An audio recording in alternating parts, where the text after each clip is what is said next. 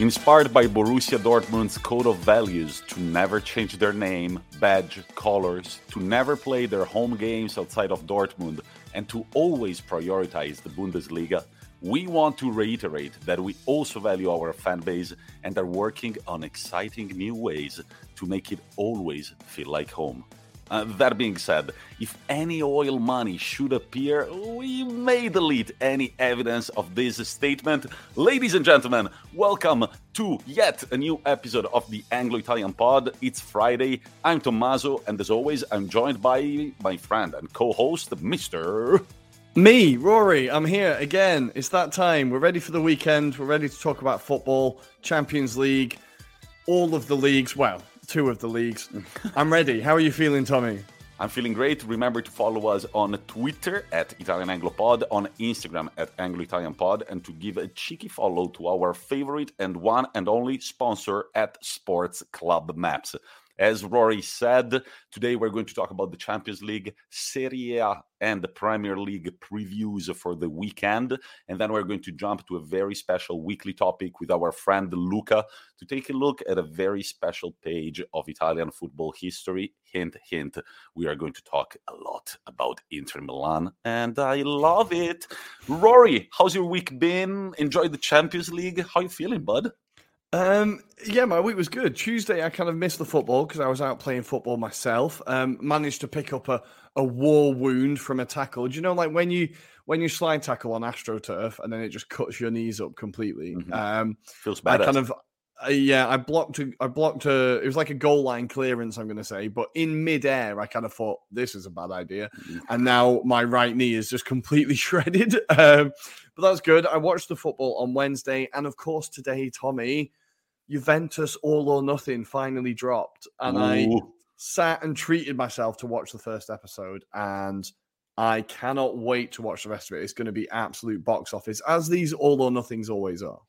I've just seen one clip of Bonucci trying to motivate the teammates in the locker room, and uh, it's not how I expected Bonucci to be when he's motivating the locker room. He just has a very high pitched voice and not really the the attitude of a real leader. He's just like, guys, let's go back in the pitch. We're Juventus. We're gonna win this game. That's the only option that we have. I was just like, ah, Bonucci, is that all you can do, you little I- slimy fuck? I Yeah. did expect I did expect a bit more, but it was more inspiring than Harry Kane's like, all right, guys, what we need to do is win the game and score goals. It was definitely like more inspiring than that. But um, from the first episode, the first thing that jumped out to me was the signing of Winston uh, Weston McKennie. It's brilliant. Now the the problem with this show is that I'm going to actually start liking some of the Juventus players. So already I like Chiellini, right? I've always liked Chiellini. Now I like him more just from seeing his personality. And there's a bit where he's kind of trying to eat lunch with Weston McKennie and he's talking about, oh, we have great food in Italy. You know, do you like pasta? Do you like pizza? And then McKennie just turns around he's like, yeah, I really like pizza, but do you guys have ranch dressing? You should put ranch dressing all over this pizza. And all the Italian players just look at him. They're like, what are you talking about? what? It's like this huge culture clash straight away. And he's talking about how he prefers burgers to pasta. I thought, just be more American, Weston. if you can, just be more American. You guys go around with any guns around here? Because I got a few in my trunk. But I definitely, I'm definitely gonna take a look. That's gonna be a nice little. I don't think I'm gonna religiously sit, sit down and watch it, but I feel like there's gonna be a few moments when I'm like, what can I do? Oh, look at a shitty Juventus season all through the cameras of the Amazon Prime camera crew. Uh, mate, I um, I am going to sit and watch it religiously, and already now I've made my views on Nedved known a little bit. Mhm. I think I'm really going to despise him by the end of the show. He comes across as such a bell end. like he comes across annoying. as such a weird, weird guy. Um, I feel like uh, he only popped up a few times in this episode, and I was like, I don't like you, I don't like you. And what I did enjoy as well, last last thing, was Aaron Ramsey just popping up in the background. And in the first game, he sets up a goal for Ronaldo. And without getting on my soapbox, I hate how much shit Juventus fans give Ramsey because he's one of my favorites. And just to see him in the in the documentary is incredible. It's like, yes, Rambo, go on. Who's the narrator? Is it always Tom Hardy? Um, the well, I was on Italian Amazon, so it was all in Italian. I was only Italian. Okay, I'm curious. I'm curious. By the way, guys, absolutely unrelated. But if you want to watch something fun on Netflix, Tear Along the Dotted Line. It's an so Italian. good. Did you watch it? We've started it. We've not finished it yet. Ooh, just get ready. It's gonna get a little teary up in there, but it's uh it's called the tear along the dotted line. It's by an Italian comic author named uh, Zerocalcare. You can find it also in Italian, of course. The title is Strappare lungo i bordi. It's an animated series. It, the entire thing is one hour and a half. They are 16 minute long episodes. A few are shorter, a few are longer. A lot. If you want to understand quite a few things about Italian culture and how our generation, he's 10 years older than me, but I could relate on so many levels on the things that he was saying. Enjoy it. There are also a few football references. He's from Rome. Um, he depicts Lazio fans as kind of like the, the ignorance that he kind of like steers away from. Uh, but in general, it's it's a lot of fun. Watch it, but I believe that now it's time to actually talk about football and jump to the Euro review.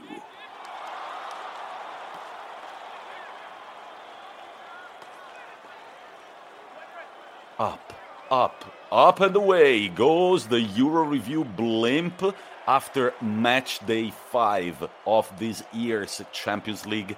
Hell of a lot of talking points. We have so many, and so we decided to kind of go step by step from Group A all the way to Group H. Ruairi, where do you want to start from? I'm not even going to ask you because I just said it literally. We're going to start from Group A, where Let's start from Group A. that's a great idea. Where a man named Christopher Nkunku, one of the pod's favorites, just cannot stop scoring goals. But RB Leipzig win 5 0 away at Club Bruges. They are now on even points with the Belgians. What are these two teams fighting for in their group? Of course, for a Europa League spot. Finally, RB Leipzig were able to win their very first game in the competition, despite having scored as many as 13 goals, but also having conceded exactly 13. Ruairi, I think that with Christopher Nkunku, we are witnessing one of those stories of a great player that uh, changed positions throughout his career. He was a midfielder when he got to RB Mhm. Leipzig. Right now, he's full on a striker. The guy is relentless. Yeah, his scoring record's ridiculous. Um, so he got another brace. He's absolutely killing it, as you said, for a team that have just picked up their first three points. And like we've been waiting for Leipzig to arrive. We've been waiting for them to wake up. They're kind of not doing that well in Bundesliga this year. They're down in seventh. Like they're definitely having a rough year after uh, Nagelsmann left. Right? We've been waiting for them to leave, to arrive, and finally they have. Of course, it was going to be him that scored. I read a story this week that um, Emery was really, really keen to bring him to Arsenal, but we ignored him. Slightly annoyed about that now, but he's seven abs- seven goals and one assist in five games this year in the Champions League. What? Like, it, it, and it's weird. Like, the only reason people aren't talking about him is because Leipzig haven't been doing well. Like, if they were getting wins, if they were getting draws, then he would be like a headline alongside Sebastien Haller. Not alongside, maybe slightly behind him, but like close to Haller. Um, he's having a great season, and another player that's kind of coming off the conveyor belt at Leipzig there. And they find themselves in third, and they're going to be joined by well, they are. They could be joined if they make it by another German side that we're going to get onto, I'm sure.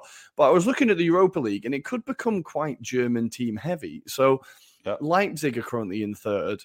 Um, Wolfsburg can still finish third, and Frankfurt and Leverkusen are currently top of their Europa League groups. And Borussia Dortmund have now basically confirmed Europa League spot that is going to be a very German heavy tournament. I think that's quite an interesting. I'm, I'm not sure if you ever see that many teams from one country in one competition. Like, True. that's like six or seven teams. Yeah, I was noticing the same thing. Uh, well, this is because the Bundesliga is a highly competitive league, despite Mhm. having one of the best teams in the world that annihilates the competition completely. Uh, the last game for RB Leipzig is, of course, going to be played at their home in Leipzig against Manchester City, while Club Bruges will have to travel to Paris uh, to try and uh, score at least one point to try to overtake RB Leipzig. Of course, uh, I can expect kind of a defeat for both teams, and so I can see RB Leipzig going through to the Europa League. For what they have shown on the pitch in this Champions League, I definitely think they deserve it a bit more mm-hmm. than the Belgians. But let's move on to the big guns, always in Group A, where we can see Man City first with 12 points and PSG second on eight. Last night, they played each other in Manchester. PSG took the lead at the 50th minute in the second half with Mbappe, but then Sterling and Jesus put a signature on the comeback. Ruairi, take us through the game. It was a great game. It was a really good game. I felt like the first half, Man City had lots of chances, but PSG managed to take the lead. Mbappe now has scored. There's only 22 players in the Champions League that have scored more than him, and he is 22 years old. I thought it was quite an interesting stat. Um, it was a, a, beautiful night, like beautiful finish. Nutmeg Ederson. He did his nice little kind of arrogant celebration, but then I think it's almost that arrogance that kind of lost them the game um, because I do not, in a weird way, I do not envy Pochettino. He has to try and manage Neymar, Mbappe, and Messi.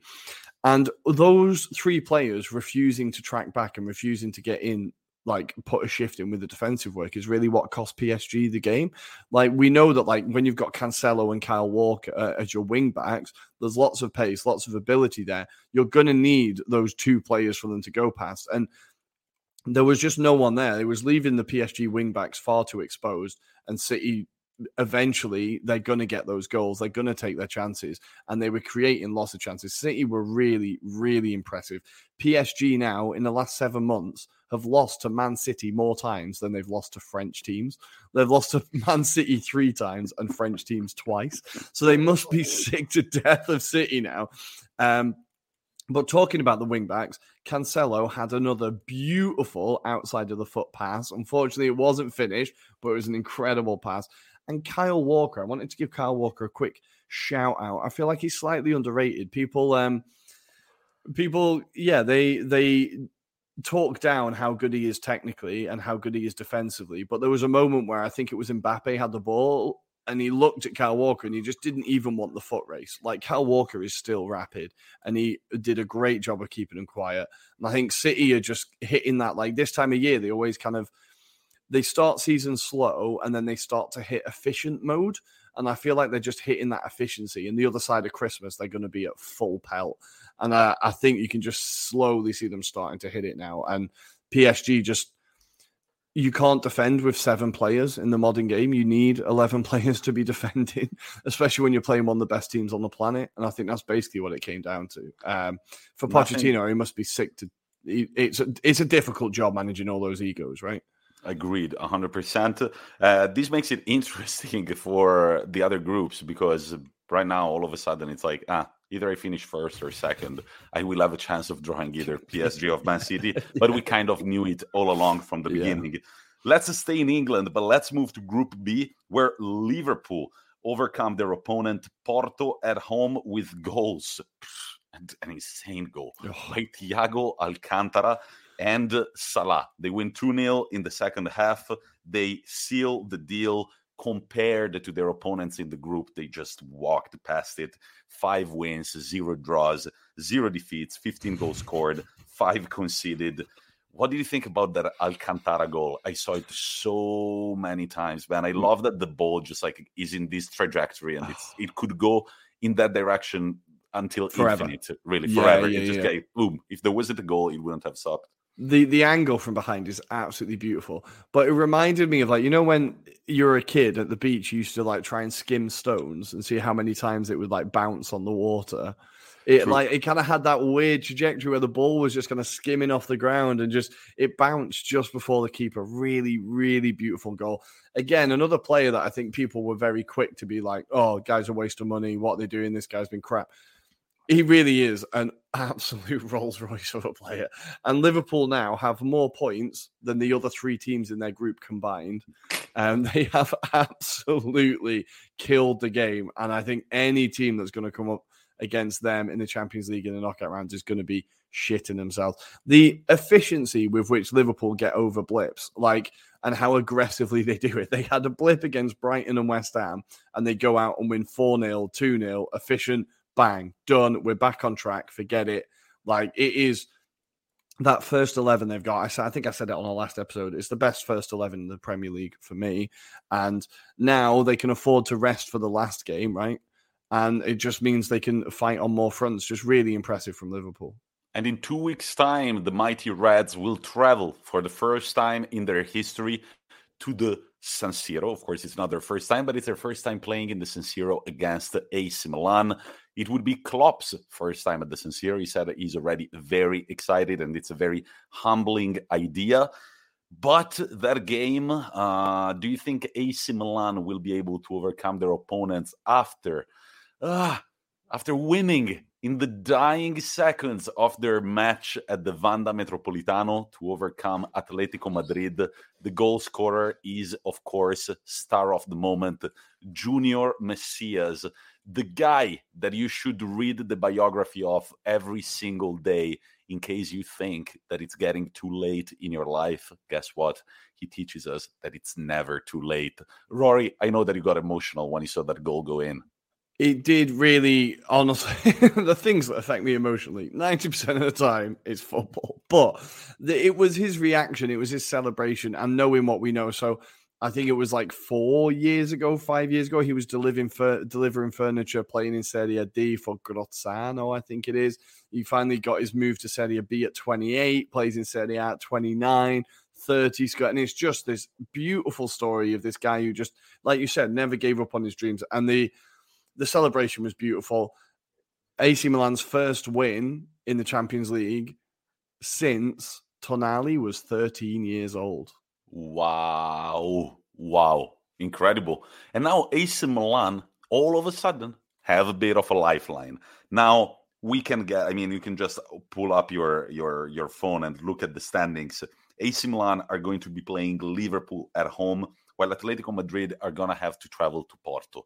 Now, Atletico Madrid only one win in this group this season, one draw and three defeats. Things are not looking bright. As things stand, they are even out of the Europa League territory, but this is going to be a hard fought battle in the last game, uh, in the last match day, mm-hmm. because Porto, five points, AC Milan and Atletico, both on four. Everything will be decided at last. Ruairi, who do you think is going to go through? To the Champions League round of 16 and to the Europa League? Well, I think it all depends on whether Liverpool play a full strength team. I think they are going to rest a few players, um, but then it's whether that makes a difference enough for Milan to win because we've seen that Liverpool, when they do bring in some of their replacements, they do still manage to win. I think, look, I'm going to say, I'm going to say, oh God, it is tight, isn't it? I'm going to say Milan go through because they get something against Liverpool and Atletico continue to disappoint. I can see Porto beating Atletico. You can see Porto beating Atletico, and I agree with you. Um, and so AC Milan would, if they get a point even against mm-hmm. Liverpool, or if they if if they lose but Porto win, they would go to the Europa League. Only time will tell. Um, it's sure nice for AC Milan fans to finally see a win in this Champions League, which is their favorite competition. Now, let's move to Group C, where there is a little mm, storyline that I kind of want to discuss together with you, Ruairi. There was a player named Erling Haaland. I don't, uh, I don't know if you remember him. Ever heard the name? Uh, yeah, somewhere. It feels like I've not heard that. I've not heard that name in years. Yeah, you haven't heard that name in years. Now, this uh, young Norwegian man who plays for Borussia Dortmund uh, broke a record in uh, uh Champions League history. He was the first player ever to score as many as eight goals in five in his first five games in the competition. Now this record is overtaken by Mr. Sebastien Haller, who scores as many as nine in his first ever five Champions League games. Now, last night, Ajax were playing away at Besiktas. They went down one goal in Istanbul, and it's not pretty when that happens. Through a Ghezzal penalty, Haller comes in at the 46th minute, he equalizes Eight minutes later, And next thing you know, 69th minute, he makes it 2 1 and breaks Haaland's record. Are we witnessing the beginning of something big, or is it one season that is going this way, in your opinion? Yeah, I, I'm really not sure because at Frankfurt, he did really, really well. And then the move to West Ham just didn't work. When you got the feeling kind of fairly quickly that the the team, the atmosphere, the place, everything just wasn't working. You know, when some players just don't match to where they are. It's great that he's got this move to Ajax, and I don't think anybody saw him having this explosion. He's French, right? So it's another option up front for France, which is just infuriating. It seems like they could just forever there will be world class French players at this point. Um, but what a start he's having, and for Ajax, they are absolute like they've walked this group stage. Mm-hmm. Um, and conceding only scoring 16 and conceding three goals in five games in the Champions League against the teams that I mean, Sporting has scored 12, mm-hmm. uh, Dortmund only five, and Besiktas only three. But damn, conceding only three goals in the Champions League, not bad. Well, this is it, and I think it's something that like it's the the attackers are obviously the the the players that take the headlines, but the defense has been a real is a real strength of this Ajax team. And in this week, we saw the return of Onana. Right, he finally kind of came back to the Champions League. He was in goal for them again, so that was great to see. Um, was he but was he sober this time? He was not high on any drugs.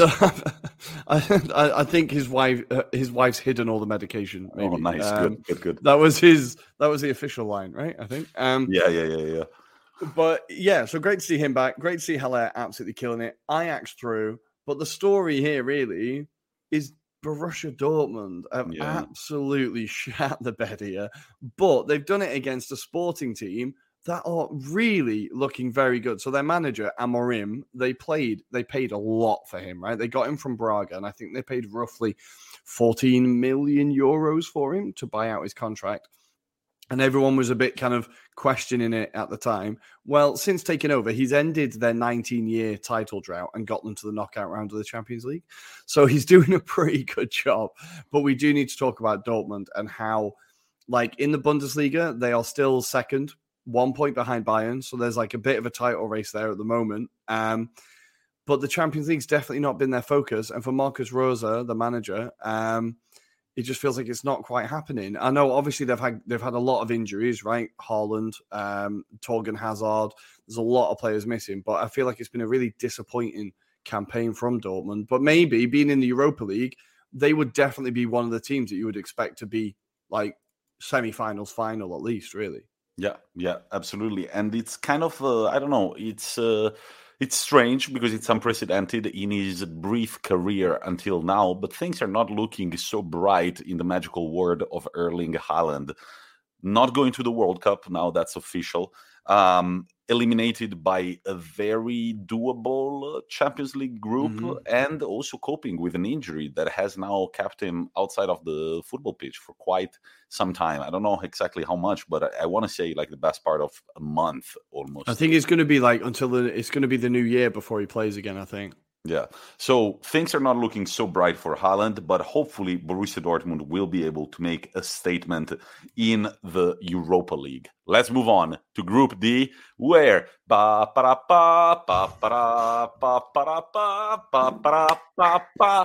Thank you, thank you, thank you very much. We are back on the big stage, ladies and gentlemen.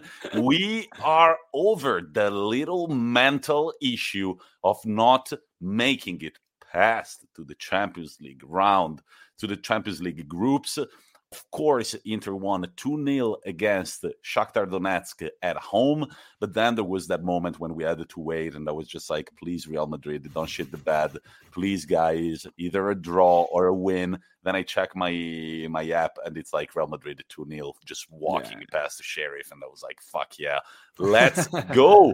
And next week, no, in two weeks' time, there will be the chance, hopefully, of making a big statement before the round of 16 winning at the Santiago Bernabeu and qualifying as the first team in the group stage. Lots of talking points. Lots to then get points. PSG. You know that would happen, right? And we would fucking better that. Poor Hakimi, I feel bad for you that you had to leave the club to go join those mugs up north. But a lot of talking points, and I will start with one off the top of my head. I like this Inzaghi Inter. We were talking about it last night with the boys in our Transpond mm-hmm. football chat group and we were kind of seeing how maybe the entertainment value like the names are not as exciting as last year including the manager. I'm thinking about lukaku hakimi but this team feels more like a group. The goals are coming from different players and there is one especially that is not making me miss lukaku. This person is of course edin dzeko. Now for his first goal, he starts the play in front of the defense. He opens up beautifully with a give and go to Perisic, then runs the entire pitch. At that moment, Inter were really, really pushing. We already had like seven shots on target. There is this loose ball, and the swan of Sarajevo just comes in, hits a rocket. It's in the back of the net. 1 0. You want to make it two? Six minutes later, he makes it two, 2 0. We are through to the round of 16. And another player that I need to give a huge shout out to is Ivan Perisic. Now, oh, Ivan. I love Perisic, him. Honestly, I love him. Ivan Perisic Conte met him and right away was just like, I don't know about this guy. I don't think he can offer what I need on the right flank on the pitch. Why don't you go on loan to Bayern Munich? The guy does. He goes to Bayern Munich. He wins a treble at Bayern Munich. yeah, he wins the fucking Champions back, League. yeah. Comes back, and the amazing thing is that Conte he usually doesn't change his mind. When mm. he's got an idea, that's it. You cannot change his mind. But Ivan Perisic was one of the players that was able to change Antonio's mind. He made his way back in the team. Last year, when we had that streak of results that won us the title, he was always the starter. And this season, he's simply on fire. Every single play in last night's game passed through his feet. I'm super mm-hmm. happy about this achievement. Super happy for Simone Inzaghi, who is the manager that, uh, stats in hand, has scored the most groups, uh, the most points for Inter Milan in the group stage ever since we came back four years ago. So wow. huge achievement, huge achievement. It's what crazy because. Uh, well, this win? is it because Inzaghi he managed Lazio in the Champions League last year, right? But they did not do well at all. They did go to the round of 16 though against oh, Bayern Munich. Scraped through, didn't they? Yeah. yeah, against Bayern Munich, and then they just they mm, didn't. Yeah, okay, yeah, yeah, yeah. So it's interesting. I think it's yeah, we we're kind of learning about Inzaghi, or I'm learning more about Inzaghi because I didn't really, I don't watch last Lazio that much. I think Inter do look a bit more. um Is it more exciting now? I don't know. I feel like it's a bit more solid, maybe, or maybe it's a bit revisionist now, but. I like that you pointed out Perisic and Dzeko because I think they're just two players that are massively underrated. Dzeko has been underrated since he was in the Premier League. Like I was just looking up his goal scoring statistics for Man City. He scored 50 goals in 130 games, and people still didn't think he was a good striker. Then he goes to Roma and he scores 77 goals in 168 games. Granted, he had that one season where it was Edin Dzeko, like he, like he couldn't hit a ball door, but I don't get how people keep disrespecting this guy. He just gets goals. That's what he does. That's what he does. No, it was because of that season. Well, I mean, mm. there is a video that I saw recently on YouTube, which is five minutes of Ed, Edin Dzeko missing sitters and it was it was woeful to see man he was very frustrated he wasn't playing with confidence and he, he kept bagging mistake after mistake after mistake in front of open goals so i think mm. that a lot of people they have a meme in mind when they feel when they think of edin dzeko but the people who understand football this summer there were, of course, on social media, since everybody's given the right to speak, there were a lot of uh, people saying, "Oh, Dzeko at Inter, blah blah blah. You guys are gone. Like Lukaku, you replace him with Dzeko." But the people who know, they were just like, they got him for one million and yeah. it's Edin Dzeko. This guy does one thing for a living, and that's bag yeah. goals. One other thing that I like more about this system under Inzaghi is that last year when we were attacking, it was very, very clear how the attack was working. Mm-hmm. You had Lautaro Martinez running like a dog around Lukaku but then the ball would always get towards the middle. Lukaku would kind of slow down the play, and then there was somebody cutting in from the back. But it was like that over and over again. Not very exciting. I like the incredible movement that there is now when we are attacking. And also, I'm very glad that Calhanoglu has found his feet again because on his day, he's an incredible player. He had a bad run of games and then turned mm-hmm. all of that around with that penalty against AC Milan. Became became a fans favorite again after this summer's transfer window, and it was beautiful to see him jump alongside the Inter supporters and the Bastoni and Barella after the Napoli game when we were singing Chi non salta rosso nero. Eh? Only three Inter players were visibly jumping, and it was Calhanoglu, Barella, and Bastoni. so very happy about this result. I listened to the game on the radio. I told you, and there is something about listening to the games on the radio. It, it makes it exciting. I don't know. I don't know. But in the same group, we have Real Madrid with a very comfortable win against Sheriff at home. They make it, sorry, against the Sheriff in Moldova.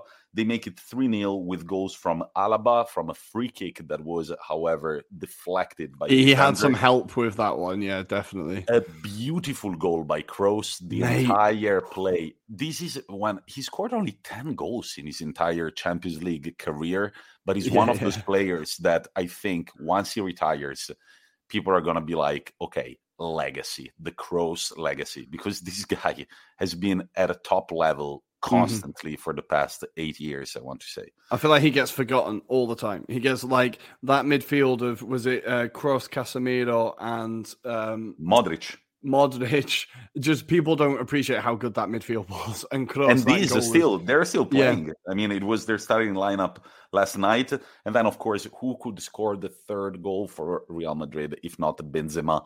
I was looking at the highlights. I was watching the highlights, and I was like, "Okay, we can do it. We can beat this team." And then I see the goal by Benzema, and I'm like, "Ah, there is always that fucking like yeah. that fucking jo- that, that joker in the sleeve, that yeah. the, the, ace in the sleeve that they've got." He's always there, always there. So Inter and Real Madrid are both through. We can find out only in two weeks who will qualify as first and who will qualify as second. Tommi, prediction now. Prediction now. We win that game one 0 and we go Oof. through as first. Boom. There we go. Let's move on to Group E, where Bayern Munich make light work, lightish, I would say, because we are used to seeing Bayern Munich score more than two goals and win by more than one goal only. They it was pretty difficult work. conditions. I'll be honest. It was. It looked cold as fucking Kiev. It looked so cold. Did you see that uh, Lewandowski had an un- untied uh, shoe when he scored uh, his? Oh, goal? really? I missed that. he probably did too. He didn't even realize the guy can score with his eyes closed. The goals are by Lewandowski and Coman. Uh, another player, Coman, who's been at mm. Bayern doing well for the past years. There was a moment when he wanted to retire from football because he said he had no more motivation. I guess that could happen when you play for Bayern Munich. Well, also, like... I think he has the record, hasn't he? Now I need to check this. I think he's won the league title every year of his career. Yeah, yeah. So he yeah, won yeah. it at Juventus, PSG, and Bayern. Right? Yeah, yeah, yeah, yeah. yeah. Um, it's a pretty good career. But that Lewandowski goal was a bicycle kick as well. We need to reference that, Tommi. It was yeah, yeah, yeah. Sorry, beautiful, I, beautiful I bicycle kick with an untied shoe just to top it off. Yeah. And but, towards towards the end though, Kiev came into it and had a few chances, and Bayern Munich, Neuer made a few mistakes. I think the ice and the cold was getting to him a little bit, but Bayern Munich, obviously efficient as fuck, and just got the job done. 2 1 win. Easy. The but other the, the other team struggled a little bit more.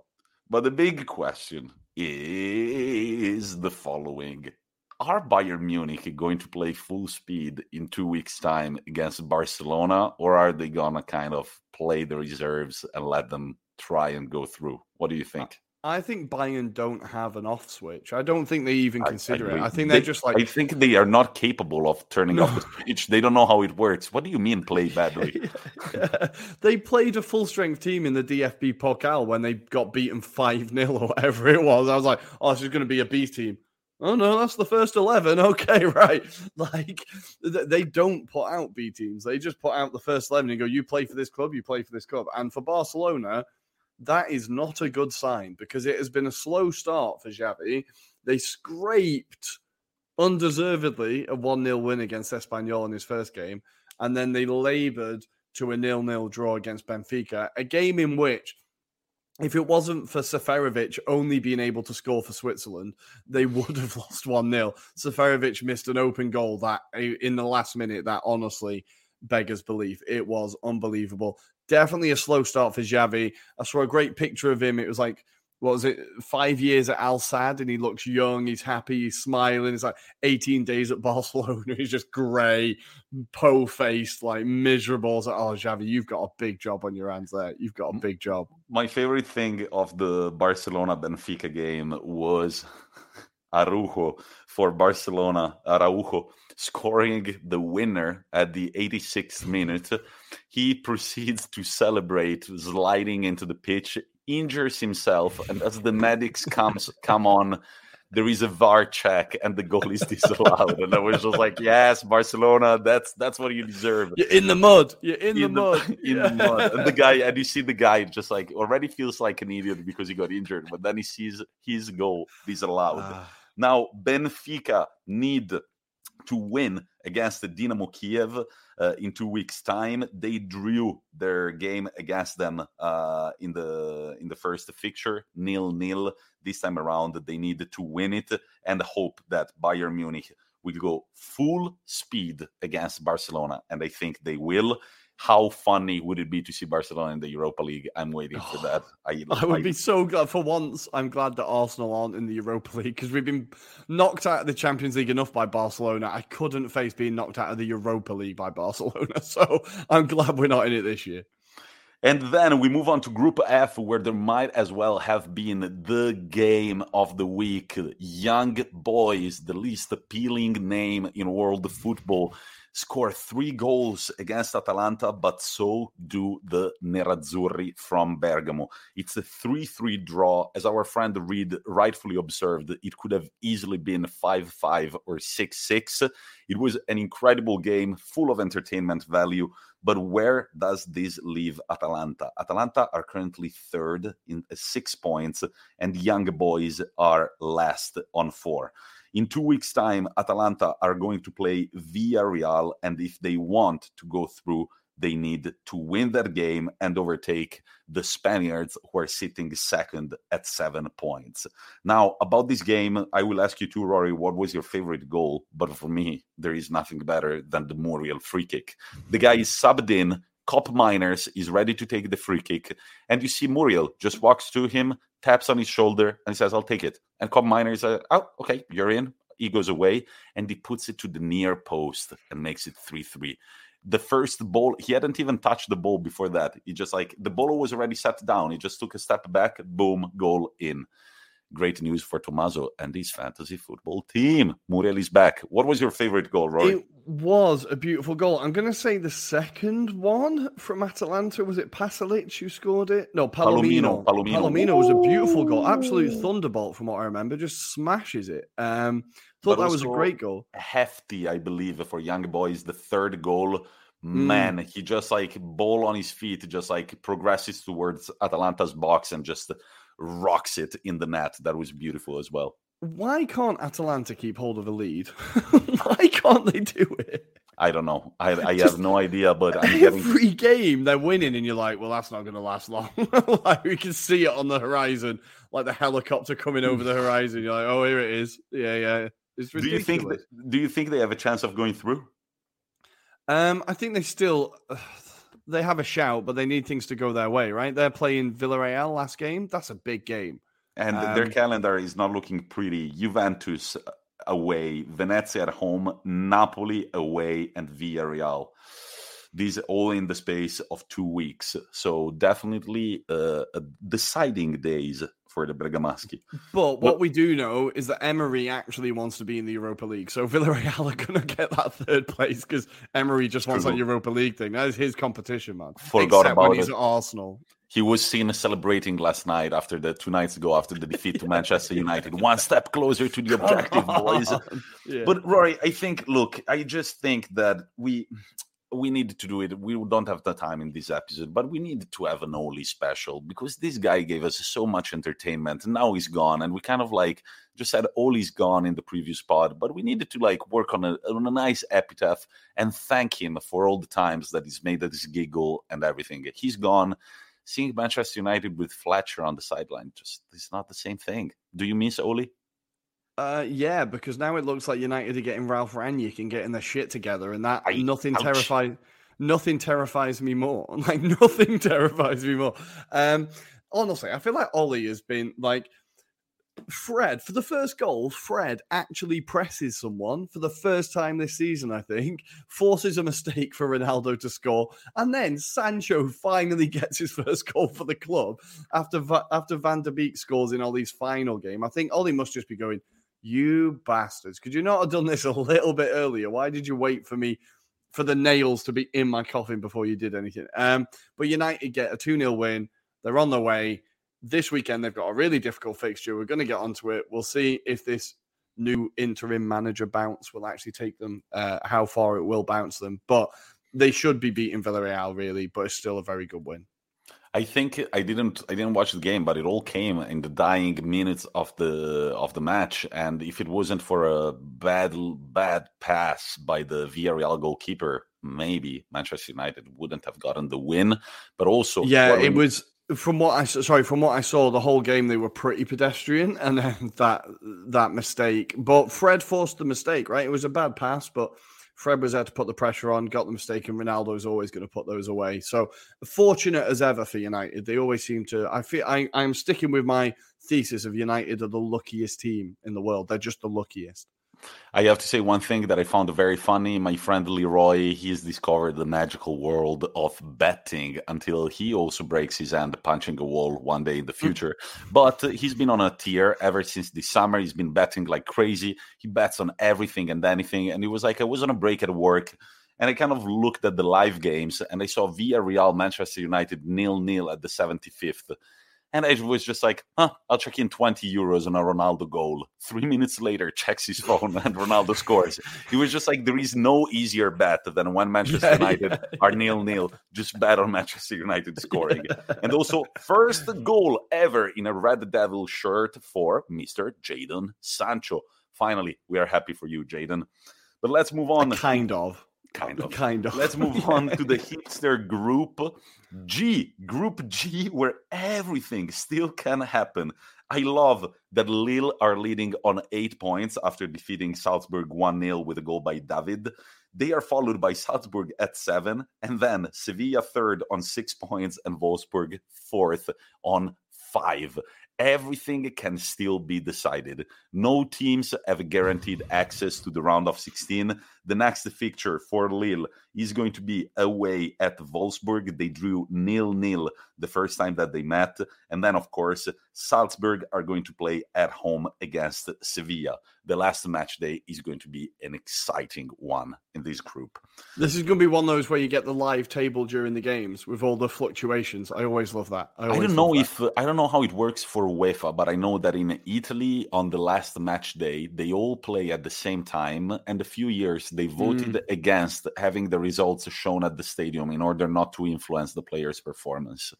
We shall wow. see. I assume but... they would have to play at the same at the same time. But uh, yeah. to be honest, this group does have the kind of feel of one of the early kickoff games that they just want to get out of the way. You know, the games they put on early when no one's really that bothered. And also, they just I'm, kind of have that feel. And also, I'm praying. This is the group. Here I say it. I want Inter to draw their opponent for the round of 16 from this group. It's not going to happen now, Tommi. I know, it's not going to happen. I know it's, it's I know it's going to be PSG. I know it. I know it. I know it. And I know that Icardi is going to play and he's going to score a goal and blah blah blah blah blah. But then Group H, Malmo and Zenit they draw one one, but the big result is in Stamford Bridge, ladies and gentlemen, where Juventus find out that uh, Europe is different from Italy and the referees whistle way less than they do in Italy. And sometimes you get to lose 4 nil. Love to see it. Juventus were never in the game. And if it wasn't for Szczesny's two or three saves in the second half, it could have been a way mm. worse scoreline. The Italian media better them for one for for the first time in so long. I kind of saw that the narrative was like these guys are embarrassing, and I love mm-hmm. it. Did you watch the game? I yeah, I saw parts of it, and it was it wasn't pretty. It was not pretty. I feel like uh, you know I saw a great meme that was like you know that uh, the meme of like is that uh, that guy just sat still. It's like my guy hasn't moved for 45 minutes. It was a picture of Allegri just my guy hasn't moved since 2018. like he's been left behind so quickly. And in Europe, it is getting like obviously we said this group was a fairly routine group after Chelsea, right? Juventus should be qualifying from this group. So it's not been it's not been difficult, but the second they faced a decent side, they've been absolutely slapped. And you feel like even when they get to the knockout round, no matter who they get, even if they get someone from Group G, right? And uh, that sounds harsh. Those teams aren't bad teams. What I'm trying to say is, even if they get some one of the in quotes easiest draws, I would not fancy their chances. They're not doing well in Serie A. They're doing worse in Europe, and four 0 is embarrassing. That's embarrassing. And let's not. This is their only um, four um, 0 loss over the past uh, uh, six years. They've had two, one against Roma mm-hmm. and one against Chelsea the other night. Um, what I think is interesting is that Juventus were kicked out of the Champions League, respectively, by Porto last year and the year mm-hmm. before by Lyon. So yeah. we know that even Lille could put them in dire, dire straits. But of course, both Chelsea and Juventus are going to advance. Juventus are going to take on Malmo at home on the last match day, while Chelsea are going to travel to Russia to play against Zenit St. Petersburg. I believe Chelsea are going to finish top Yes, Ruairi? Yes, undoubtedly. I think they definitely will. But we need to talk about Chelsea as well. Like this was a hell of a performance from them. Their defenders again coming Thiago up key. That save on the that line. clearance on the line, but Reece James gets another goal. Chalobah gets the opening goal. And their defenders cannot stop scoring. It's a bit ridiculous. Um, the bad news for Chelsea is that Chilwell's picked up a pretty bad injury. I think I heard somewhere he's out for the rest of the season, which could be huge for them because he has been massive. He's one of their top scorers, if not their top scorer, um, and he's been huge. So that could be a big miss for Chelsea. But what a performance! Do they even need Lukaku at this point? Like I don't know if it'll be interesting to see how they do once slow things back. down. And they're a team that likes mm. to play fast. They likes to play yeah. on the counter. And man, one thing that I loved that I loved after the Hudson Odoi goal was seeing their celebrations. They, I was looking right now. I cannot find it. They're at the average age of their squad, but it feels like a very young team. Mm, Chelsea. And uh, man, the celebrations, it felt like just like this bunch of bros, just like mm-hmm. let's fucking yeah, go. Yeah, yeah, they they're a very good team. I I I still think they're the favorites together with Bayern and Liverpool, possibly, and Inter Milan, of course, to win. Of course, of course. at the end of the season. One thing, two things that I have to say about the goal scorers. Um, do you think it's a coincidence that ever since I called Reece James obese James last year, he's picked up his form and he's actually started. Man. Uh, man, he's he listens. He's ridiculous. He he's hated, ridiculous. He hated me calling him obese James. I was doing it to motivate you, bud. And yeah, you're welcome. Thing, and another thing that I have to say, Chalobah, you have the fucking ugliest haircut I've ever seen on any football player, including Gervinho.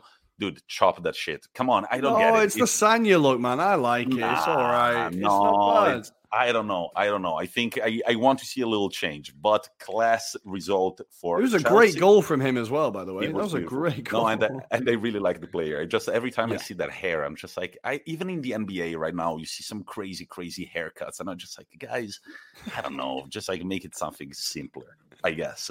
But we have a very long weekly topic that you're going to find out about very soon. But first, we have to preview this weekend's fixtures, both in Serie A and in the Premier League.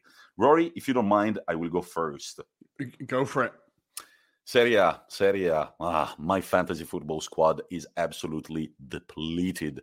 The spine of my team, Criscito in defense, out injured. Zappacosta on the wings, out injured. Osimhen, ouch, out for 90 days, apparently. They had to put six steel plates on his face after the injury that he picked up against Skriniar and 18 stitches. Man, that just sounds bad. Yeah, well, it gets a bit grim. I heard that his, and I, I'm sorry for any squeamish listeners, that his eye actually came out of the socket. I dude, there is I was thinking about that thing because there is the picture of him walking out of the pitch. You see his eyebrow is completely lowered, and there is like a weird bump on the side of his eye. So Osimhen, best of luck, but let's break down the games. Can Cagliari fucking get a win? This time they have Salernitana. It's just like guys, on, okay, you have you to. you have to. Salernitana, they've they're actually on a better run than Cagliari because they've won at least one game. Again, they did so against Venezia in their last five, while Cagliari, it's just all red boxes and the gray one on their last game against Sassuolo. So Cagliari, come on, boys, you can do this. It's a Salernitana. These two teams are fighting for survival in Serie A. Spoiler alert: Salernitana are not going to survive, but Cagliari, this pod thinks that they. Everybody thinks they've got the squad to do it, yet they have won only one game this season. This is on Friday night at 8:45 p.m. and then get ready for a Saturday full of football. We start with the good food derby, I want to call it, the Tuscany derby that mm. sees Empoli take on Fiorentina. It's going to be played at 3 p.m. Fiorentina have just defeated the undefeated AC Milan in their previous game. And uh, they are kind of start and stop this season, but they are doing better than they were in the in the previous seasons. They're sitting comfortably seventh at 21 points, and they're starting to set their sights on European football. So I think this is going to be an exciting game. Also, uh, since I predicted a few things in the last uh, episode and then I guessed them, I think that Saponara is going to score against again against his old team. Then we've got Sampdoria at the same time taking on Hellas Verona. Hellas Verona, one of the releva- revelations of this year's Serie A, undefeated in five games, and they've defeated uh, across these five both Lazio and Juventus, and they overcame uh, Empoli with a last minute goal in the latest match day. Sampdoria, maybe picking up form after three consecutive losses. They defeated Salernitana 2 0 in the last match day, and they're looking for their form to continue. They're currently only three points above the drop zone, and then 6 p.m. Juventus take on Atalanta. Interesting Oof. game. This one. A, certain... a rematch of the Coppa Italia final. Yeah. This guy, Duvan Zapata, just can't stop scoring, can't stop assisting, and I don't think that he's going to stop against Juventus. Juventus come from a defeat, of course, that we just talked about at Stamford Bridge. Before that, two consecutive wins in Serie A, 2 0 against Lazio and 1 0 against the Fiorentina. Uh, Atalanta drew against Young Boys, but before that, two consecutive wins against Cagliari and Spezia. It's going to be an interesting game. I'm predicting a draw. What do you think, Ruairi? I'm going to say Atalanta beat Juventus. I'm going to say they pile on the misery for uh, the old lady. Uh, maybe that's just wishful thinking, but that's also my prediction. And it all wraps up on Saturday night with Venezia taking on Inter Milan. Can Inter continue on their beautiful streak of results? We are undefeated since October 16th when we played away at Lazio. And then on Sunday, we've got Udinese Genoa. Genoa desperately looking for points, but also coping with injuries all over the pitch. Caicedo, Destro, and Criscito still out for this uh, match day. And then at 3 p.m., Milan Sassuolo, usually a game with a lot, a lot of goals. I'm just looking at their recent results and. Uh, yeah, over the last three games that they've played, th- both teams have always managed to score. At 3 p.m., we also have Spezia taking on Bologna. And then at 6 p.m., a game that I think is going to be very interesting Roma against Torino. Torino have picked up their form. They've defeated Udinese 2 1 after a 1 0 loss against Spezia they are sort of like uh, Verona, a little bit start and stop. They tend to win a game, lose the next one, win a game, lose the next one, while Roma are looking for continuity. Roma is one of those teams that every game you can either see something very pretty or something very ugly.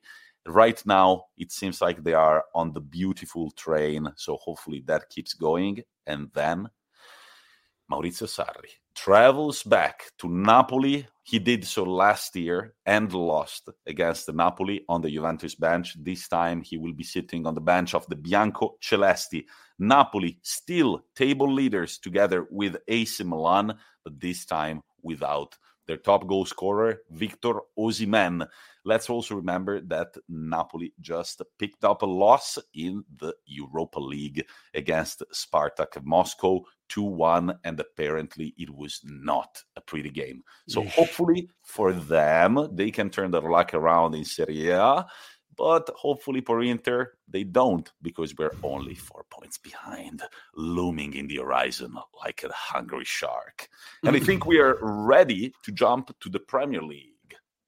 The Premier League, well, it gets kicked, it all kicks off with the It greatest team in the world. off. It gets kicked off. It gets kicked off. That works. It gets kicked off. Yeah. yeah, it's a passive. Yeah, it gets in the kicked passive, off. exactly. There we go. It is Some- kicked off by. some hot teacher chat there for you listeners. Um, it, all gets kicked off by, I'm sticking with it, um, Arsenal taking on Newcastle on Saturday at half past one. We need to get this Liverpool defeat out of our heads very quickly, and we need to do it. We have to do it against the Newcastle team that are still, still looking for their first win of the season. It's looking very grim at St James's Park if you're not looking at the bank balance. And hopefully, Arsenal can pile on the misery. I'm to be a little bit confident here and say we should really do that. Um, then on Saturday, that is followed by Liverpool taking on Southampton in the first of the three o'clock kickoffs. Southampton used to be Liverpool's feeder team, not so much now, but Southampton have been struggling a little bit. Liverpool, we've seen them back on the horse now, back on form. I would, re- I reckon Liverpool should get all three points here, despite Southampton recently improving. Then another three o'clock kickoff on Saturday. We have Norwich, two wins in a row for the Canaries. Can they make it three in a row as they take on one of the surprise packages of the season? This uh, and still going under the radar. They take on Wolves. Wolves are currently in sixth place, three wins in their last five. We've talked about Hwang, great signing. Their manager Lage is doing a great job. Nobody's really talking about him, but they're causing a lot of problems.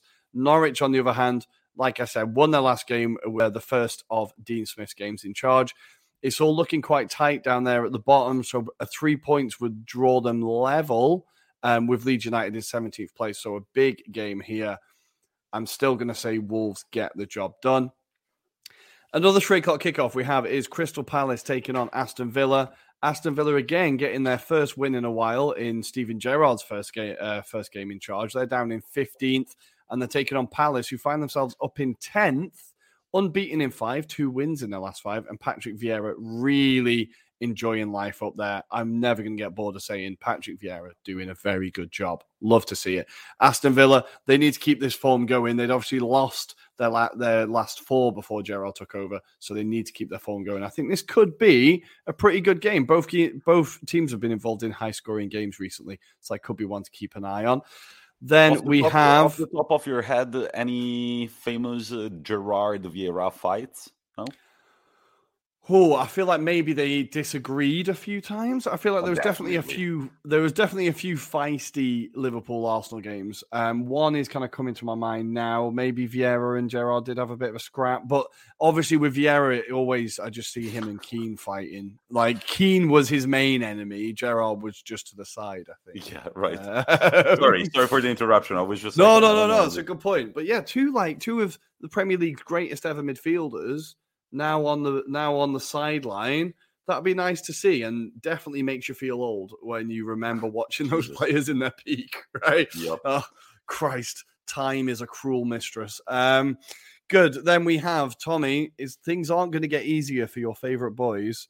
I know. They take so. Brighton, the not so mighty Seagulls now, um, who are now down in ninth, having not won in their last five, take on Leeds, who granted are not in great form either. They're down in 17th, only two points above the relegation zone.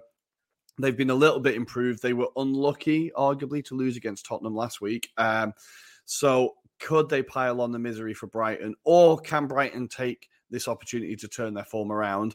I'm going to say Brighton get something here. I think Leeds, they're suffering from that. I, I don't know if you have the same thing in Italy, but we call it like second season syndrome. So when a team comes up and does really well in their first year, the second year they usually struggle. And I feel like Leeds are kind of going through that right now. About the second season syndrome. No, I've never really heard it in uh, in uh, in Italy. Uh, no, off the top of my head, I've never heard the Italian translation to that. But it might as well be true now that I think about it. Okay, because it's kind of like a regular thing. Like when teams come up, they like have that season where nobody really knows how to deal with them, how to play against them, and then the second season they've kind of been figured out, and then they start to struggle a bit more. And I feel like Leeds are definitely having that this year. So Leeds will be fine; they will stay up, but I do hope Brighton get something and turn their form around. Then the fi- the penultimate, no, the final that's the last game on Saturday, half past six. My God, I'm all over the place, guys. Then we move to Sunday, two o'clock kickoffs. We have Brentford versus Everton. Everton haven't won in five, four losses and a draw. I feel like Rafa Benitez is going to be hounded out of this job sooner or later. It really does not feel like it's going well. They take on a Brentford who have made life difficult for a lot of teams. They are only two, three places behind uh, Everton, down in 14th. They also haven't won in five, though. One draw um, last weekend against Newcastle, of course. So this is two teams not in form. It's like two bald guys fighting over a comb. I don't know who's going to get the point. I don't know who's going to get the point here, but it could, again, could be an entertaining game. Brentford do play lovely football. Everton, not so much. Then on Sunday at two o'clock, the game of the day one of the games of the day for Sunday. We have Man City taking on West Ham. Now, I feel like West Ham's record against Man City in general isn't great, but this is a different West Ham team now. It's changed. It's a new day. West Ham can definitely, they're not afraid to take them on. We know how they're going to play. City are going to be tired from midweek. A big game against PSG, right? That was not one that you could just coast through. Can the Hammers take advantage? I think there could be a slip up here um, and West Ham could get a draw. But then, would you really be surprised if City slapped them 4 0? Not really. No, I think that could be a really entertaining be, game. I wouldn't be surprised at all to see them battering the Hammers. However, given the season that the Hammers are having, it makes for high entertainment value, I think. Exactly. Then we have again at the same time we have Leicester City versus Watford. This is of course the fixture that had that great moment with the penalty and then the missed penalty and then the last minute goal. It feels a long time ago now, but Leicester are down in 12th. Really, really not doing well. Brendan Rodgers um, in their last three games they've lost two, drawn one. Really not in great form. Watford obviously he's fresh off the back of a massive win over Manchester United and ruining everybody's fun by getting Ollie sacked.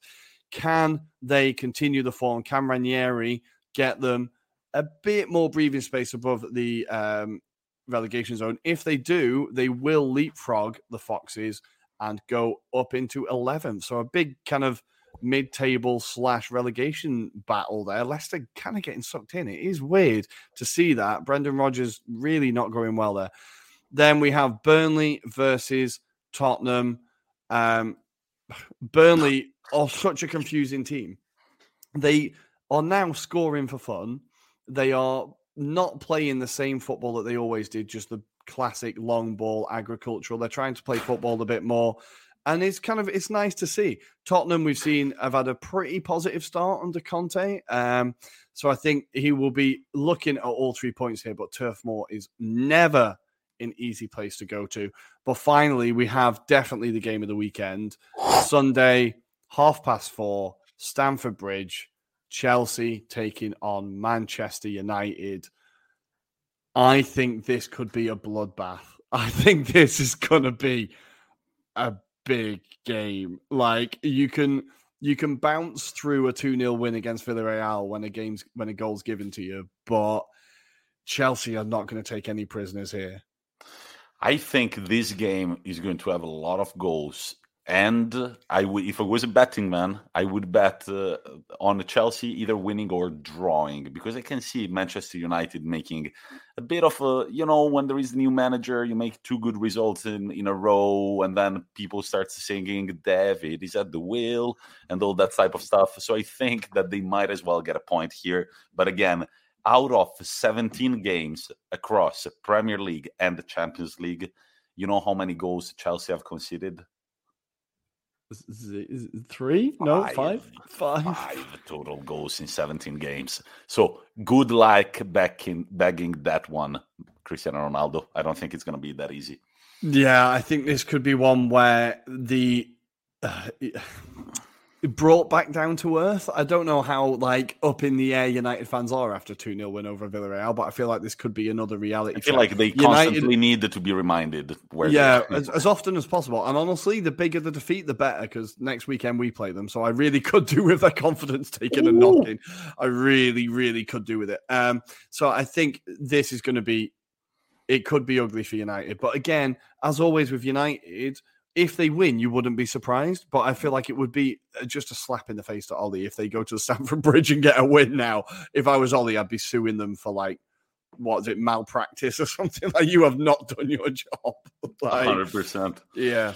But and that's our weekend. That's our weekend. That's our weekend of football across Serie A and the Premier League. Now it's time to jump to our weekly topic. We are joined by friend Luca, and we're going to talk about, well, just listen on, right? Let's do it.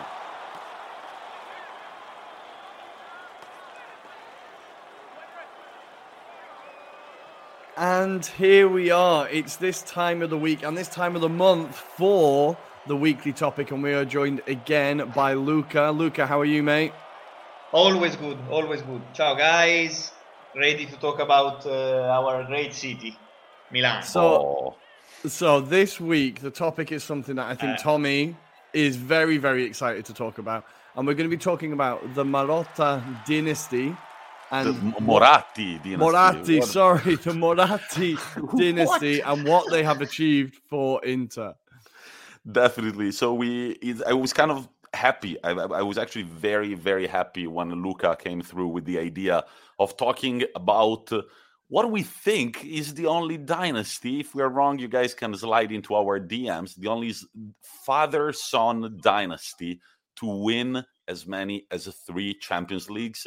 Of course, two were the Champions Cups, and one was the Champions League.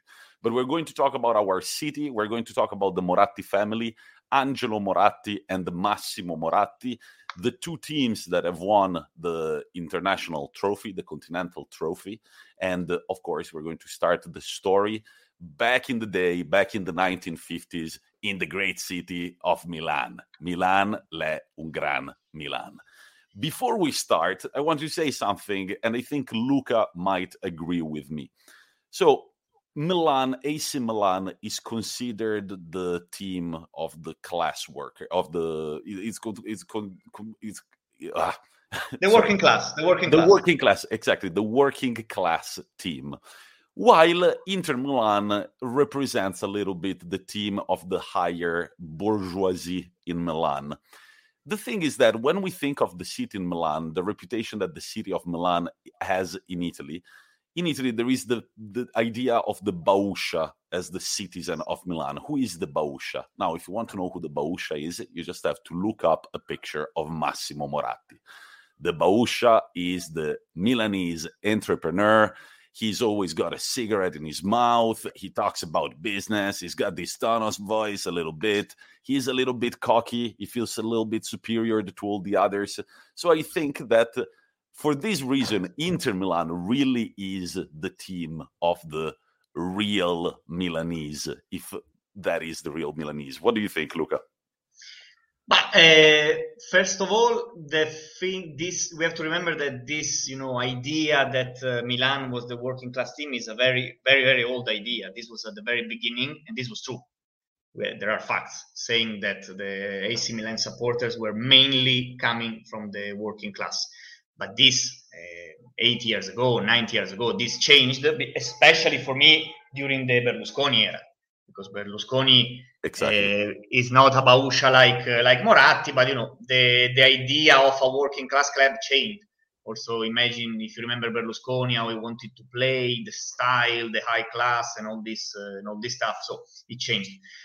Of course, I agree with the fact that Massimo Moratti. If you think of Milan, because you know Milan is also a working class city, but mainly it's a business city.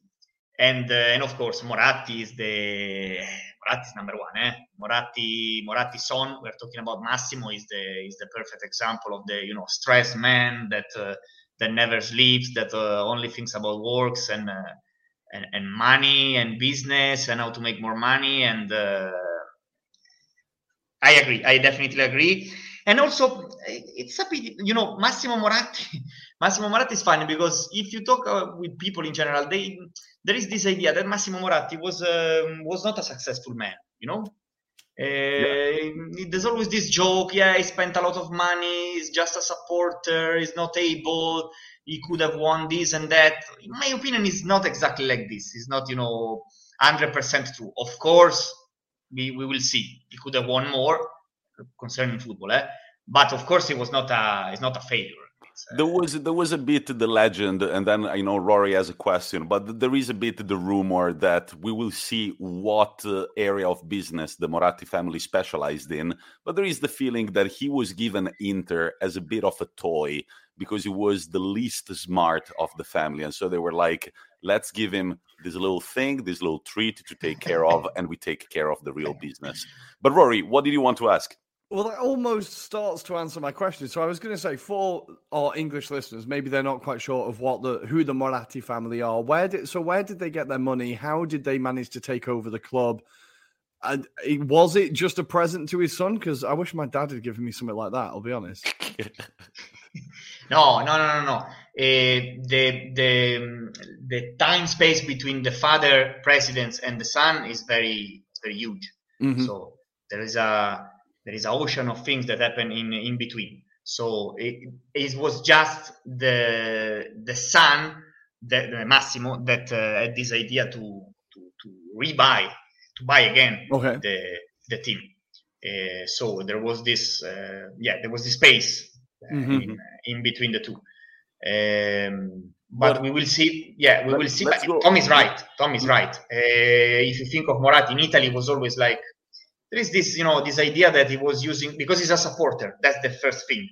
He was the owner, but he's also the, the first supporter. He still says he's the first supporter, and I think he still helps. Eh? In a way, there is still this uh, when when when a president or when a coach or when someone inside the club needs uh, needs help, they they call him, and he and he tells uh, what to do, how to do. Uh, so he's he's still there, he's present. So this is again if you think, for me at least, if you think of Inter Milan, you think of a family mm-hmm. more mm-hmm. than AC Milan. This for sure. The way that he treated some uh, some players. If you talk to some player like Ronaldo, he's always grateful. So he always saying that uh, without mm. Moratti, he could have stopped playing. And many, many Adriano, the list is longer. Eh? But so let's go back to the very beginnings. Let's sì. go to when Angelo Moratti, who was born in 1909 in Somma Lombardo in, uh, in Italy, he starts uh, making the first moves uh, in the world of business. And we're going to find out that the business is oil, the black mm. gold, mm. of course, Classic. ladies Classic. and gentlemen. Are you are you the original oil club? Is this what it is? The original yeah. petrodollars? Yeah, yeah, definitely, definitely. The original petrodollars in Italy are the from the Moratti family. So, Luca, do you want to to tell our listeners sì. how sì, the uh, adventure started? yeah, let's start with the with Angelo Moratti, which is uh, the father. Uh, just to be precise and short, Angelo Moratti is one of the um, most important men and businessmen in the history of Milan. Eh? In the recent history of Milan, there is no doubt. Imagine that the square outside the stadium is is recently named Piazzale Angelo Moratti, so uh, it's not something that Casual. you obtain. Yeah, exactly by chance. So um, Angelo Moratti maybe it's not as bausch as, uh, the son, but uh, he was the, the, typical businessman. You know, in imagine Italy after World War II. So imagine a country completely damaged and destroyed by the war, a war that they lost. So a place where uh, a place of, of, magic, you know, where uh, there, there, were in the sense that everything was uh, like far west, everything was uh, was possible. And Angelo Moratti is the typical man from Milan. Imagine that the father, if I'm not wrong, uh, was a pharmacist in, uh, in Piazzale Fontana, next to next to Duomo. So already, you know, already an iconic place. It's uh, someone like this cannot have a, a, marginal story. A man like this, for me, eh? So exactly, he was he was very clever, and he started his business his business in in petroleum, as you said. Uh, exactly, the first uh, petrodollars, yeah, because Angelo Moratti was a typical example of man that they that made money and, and prestige, and his name is linked to the oil refinery system.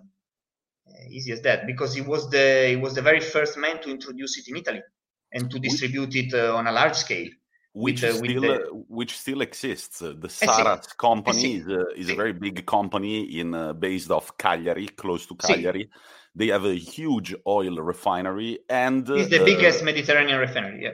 Yeah, the biggest Mediterranean refinery, and uh, just this is a recent thing that happened after COVID. Massimo Moratti, of course, the Moratti family is still the owners of the Saras company.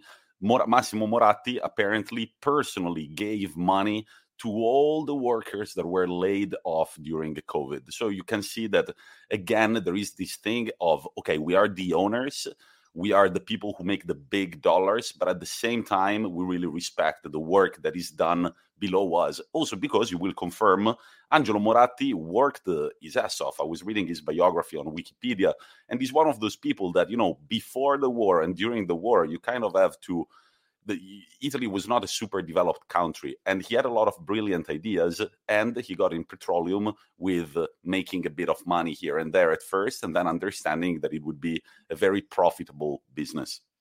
But see, how did see. he how did he approach Inter Milan, Luca? For sure, he was uh, he was a capable man, and uh, because he did uh, so many jobs, and uh, he was always able to to run a business and to have a to have a company to run a company is not is not something easy um, of course, then we go to the to, to, to the part that uh, that we're interested in, which is the the fact that he, he became president for 13 years, uh, from 1955 to 1968, um, of the club, uh, let's say, the, that represents the his city. So this mm-hmm. uh, this is already something. It is one of the first example of pers- of a businessman who wants to invest money in football. Mm-hmm. That he, he, saw that football was uh, another possibility, another chance to make more money. Let's say brutally, to to invest his money and to and to have a profit. Being also a supporter, because of course he he, he was a, a, Inter Milan supporter and uh, one of the most representative men of, of the of the history of this club. Um, so we go in detail to the to what he did for this club mm-hmm. because uh, the this team uh, during those years was uh, is also known as Grande Inter. Oh yes. Grande Inter, which is uh, like Grande Torino, if you if you know the the story of, of the of the Grande Torino. So is this team Grande means like powerful we can translate powerful strong inter yeah. or whatever you want great. Yeah. great. Great yeah, yeah, exactly. great yeah great.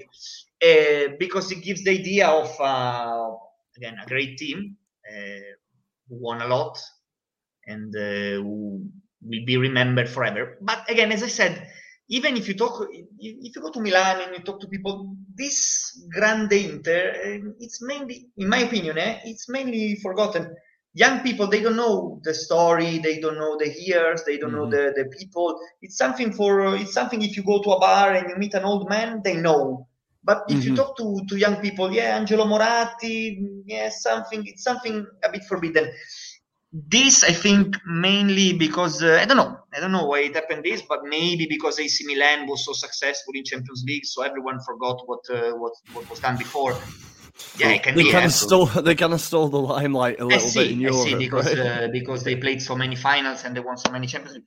But this is a story to remember because it's true that AC Milan was the first Italian team to win the Champions League, but we will see that Inter Milan eh, in those years was uh, probably.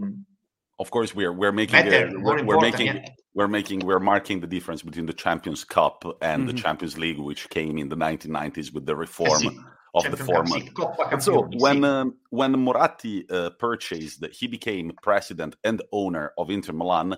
Inter Milan were quite a successful team in Italy. They had won as many as seven league titles and one Coppa Italia. But that was it. At European level, they were a force, of course. They were playing, they were competing at a high level, but they had never win the silverware. They had never won the Champions Cup.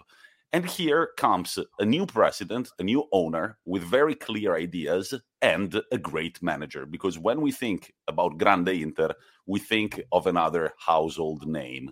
HH, that for once doesn't mean anything related to Nazism or fascism, but it relates I've just to... seen Buffon's ears have perked up somewhere. Yeah. Buffon all of a sudden was like, Did you say HH? Did you Huh? say 88? No, we're talking about Helenio Herrera, nicknamed El Mago, the magician. Right, Luca? Sì, sì, Helenio Herrera is the sometimes when you when you think about this period, probably the name is even more uh, important than the one of Angelo Moratti because Helenio Herrera is the is the myth, is the symbol of this uh, of this great team. Uh, named Il Mago, honestly, I never understood why because we will see that that team it was super strong, but it was not exactly you know calcio champagne. So may I think yeah exactly I think it was mainly for the results he he got. Well, Uh, this yeah. is, and I, I could be wrong here. This could be where the kind of Catenaccio was coined or created, right? Was that under Exactly. Herrera? Exactly. It was not created uh, by Inter Milan because it was created, believe it or not, by Salernitana. But the oh, maximum, are. yeah, but the maximum expression of uh, of Catenaccio, uh, which by the way, wherever you go now, and, when you say you are uh, you are from Italy, and you talk about football, they all name Catenaccio. Eh? Mhm. In course. each country I've been, still there is this name on everyone mounts Catenaccio, Catenaccio. Catenaccio. So, but it's good. It means that they did something good. But otherwise, no one will uh, will remember. No. So. we Well, I'll, I'll that- tell you one thing. When I when I tell people I'm from England, they don't instantly talk about a football tactic that sums up football from England. so you've done better than England already. By you know, you've got that trademark. Let's say that Inter Milan were the first successful team that made use of the Catenaccio, the Mhm. first sì. international, the team that made the Catenaccio international. What is the idea behind the Catenaccio, Luca? very easy, um, very easy to tell and easy to practice. Catenaccio basically means that uh, you never concede a goal, and when you have a few chances, you score a goal. So Exactly. very strong defense, uh, very difficult to, to penetrate, and uh, if you have two chances during a match, maybe you score one or two goals, and by doing this, you you win. Uh, which, if you say it now, of course, is a bit like, eh. but if you think uh, 60 years ago, it was something a bit revolutionary because uh, it was difficult to play against, and we will see, especially in, in uh, one of the two finals that they won, that was uh, something, yeah, revolutionary. So, And, uh, yeah, Under under Moratti and Herrera, Inter would win the Grande Inter. I'm talking about this sort of like team that has a reputation of its own. Own Inter would win three league titles in 1963, 65, and 66. Two back-to-back Champions Cups, 1964 and 1965, and the international and two international cups, 1964 and 1965. So we are going to focus on the uh, international uh, competition because we want to highlight the fact that this is the only legacy fam- uh, father and son that was able to win two international continental trophies. So how did these successes come about, Luca? What were some of the household names uh, in the Inter team See, at the time? if you if you see the the lineup of the Grande Inter, you will see some names that uh, even if you don't know about the story, are some legendary names, both for the history of the team and for the history of the of the national team, because we have Facchetti, Burgnich, uh, Mazzola, uh, or even uh, Luisito Suarez, which is the, the original Suarez, which is the only Spanish player who won whoever won the the Ballon d'Or, the Mhm. yeah. So the Pallone d'Oro. So these were some of the Corso is another name that uh, is um, is always in the in the in the in the history of, of the club. And, And, since you uh, Sa- mentioned and since you mentioned the names, I have a quote from a, a, a a book writer, Eduardo Galeano, who wrote a book called The Splendori e Miserie del Gioco del Calcio in 1997. And there is a quote from the book that says Sarti, Burnic, Facchetti, Bedin, Guarneri, Picchi, Jair Mazzola Milani, Suarez Corso, allenatore Herrera. Which other lineup, so many years after its life, is more impressed in any football fan's memory than this one. So at the time, it was really the team. Big household names in international footballs. In international football, we're talking, of course, about Federazione Calcistica Internazionale. And let's focus on these Champions League wins. And Luca, I will let you go. See, the um, so as we said, the team was amazing. The idea was revolutionary. It was uh, a road to success. In fact, after they won the, the first uh, Scudetto of the Moratti uh, period, let's say, uh, they, which was the number eight, uh, they participated for the first time to the to the old Champions League, which, as we said, was was different. So only the the champion of every of every country were participating. So it was shorter. Uh, in a way, for me, it was more difficult because there are no easy game like now that can adjust, you know, a group or something. So uh, it's um, it's the first uh, it's the first time that they win the first Inter Champions League uh, Champions Cup. It was amazing because they they beat Monaco, Partizan Belgrade, and Borussia Dortmund. Uh, they were all defeated by by Inter Milan, and they and we arrived to the to the final, uh, which was played in Vienna against Real Madrid. Now, Real Madrid of that time is uh, still now one of the best team ever existed in the in mm-hmm. the history of football. That game, uh, Inter Milan against Real Madrid, um, was not only, in my opinion, must be included into the 10 yeah let's say 10 most important games ever in football mm-hmm. because just imagine that uh, that Real Madrid was playing with strikers Di Stefano and Puskas. I repeat, Di Stefano and Puskas. So yeah. Uh, yeah, exactly. So to win against that team um, is something legendary, and it's a pity that that if again I repeat, if you ask people now, they don't know they don't know about in Milan, eh? not in uh, in Europe or in South America. In Milan, if you ask people, young people, they don't know about this history. But this is amazing, and um, yeah, that result was the the first uh, Champions Cup for uh, for Moratti for Inter, and of course, you know, it was the the the um, it was important to win because Milan already won. Uh, was already in the Albo d'Oro of the of the Champions League because they won the year before 62-63 against benfica. To win to be the, the second italian team to win a champions league right after uh, milan you know it's uh, was it was something amazing. Uh, and we will see that they will repeat the the the, the hereafter exactly the hereafter um, again, oh, the, well, one important thing to mention about the, the first Champions League is that Inter Milan was the first team to win without losing a single game in the in the Champions Cup. Never lost a single game. I was going to say, yeah, yeah. amazing, eh? Uh, amazing. There's there's nothing better than sit, sitting down and listening to the great deeds of your football club before you were born. Beautiful. Please continue. So this is the. Does, first... does it not ever make you feel gutted that you missed it? I don't know. Yeah, I mean, well, it's, it's a long time. Not even my well, my father was very very young. I don't, I'm not sure he remembers this, but we talked about my grandfather being a football journalist in an episode last year, and these these he remembered perfectly. He was friends with Facchetti and all these people. But let's go to the second success: back to back Champions League wins for Inter sí. Milan. Uh, we have to say that the next year they win again the Scudetto. Uh, and it's a very important year because it was the only time in history that we had the spareggio scudetto.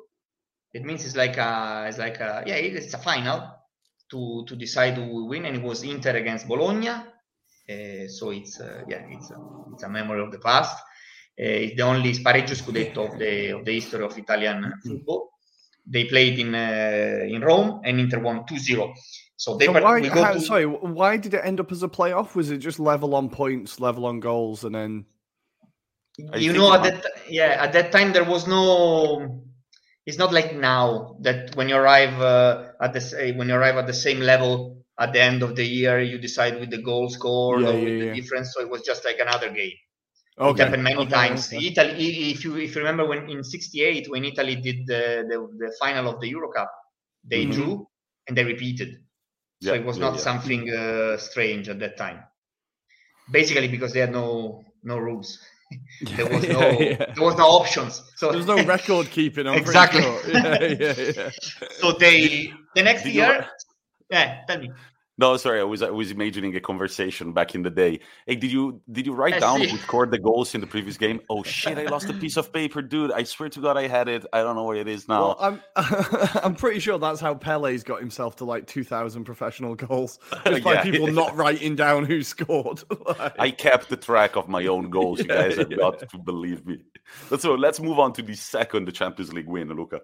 See, uh, so next year, 64 65, uh, Champions League, and uh, um, this time it's uh, it's really like you know, it's really the end of a story because they they Inter win the won the, the second Champions League um, consecutively, and the final was played in Milan in San Siro against Benfica. So this is another another thing to at least to know because uh, you know to win the, the Champions League on your own field on your own pitch is uh, is something amazing. They won against Benfica, which by the way, uh, for those who don't know, Benfica at that time was uh, was one of the best team ever. Eh? They already won two Champions League and they lost another final with uh, AC Milan.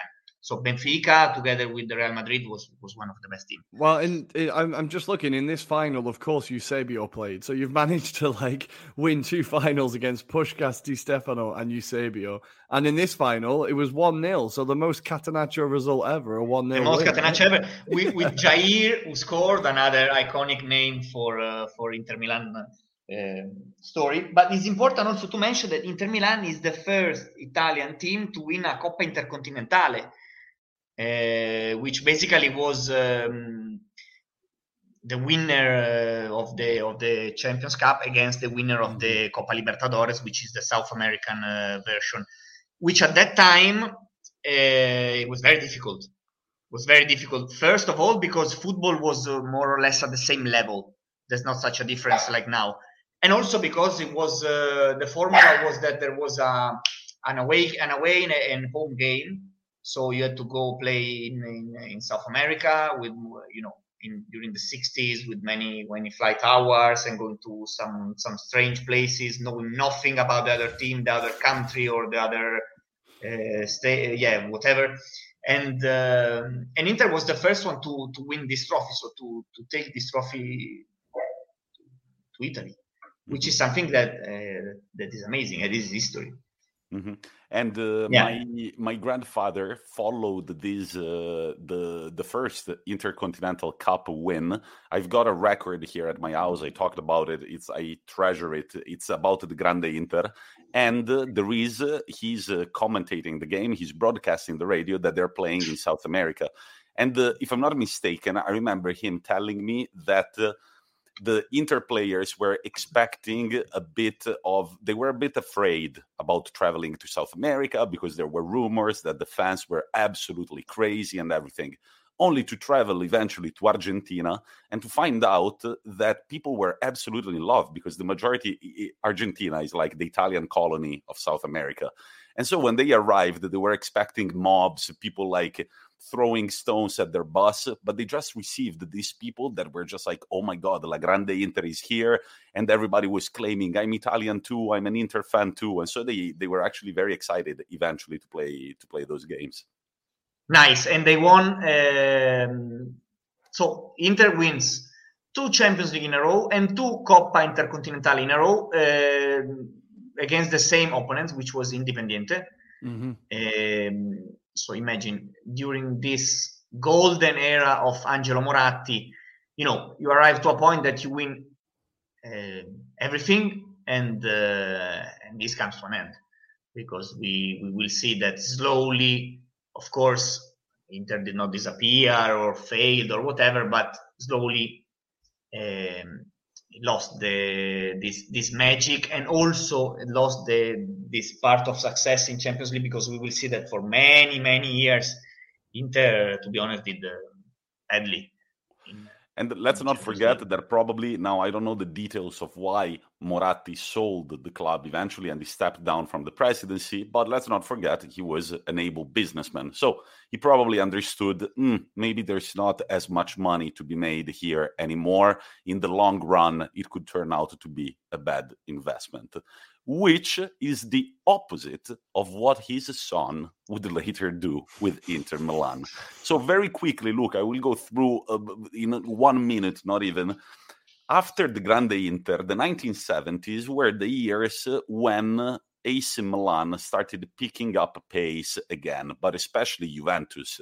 Those were the years when Juventus mm-hmm. started winning big time and from the 70s to the 80s, Inter Milan went through a very bad spell. A very bad spell, both in Italy and both at a continental level. Until here, here, a certain Massimo Moratti, son of Angelo, decides to take up the presidency of the club. It was on February 18th, 1995. So, what is the start of this new Moratti adventure like uh, in Milan and for the team, for the club, Inter Milan?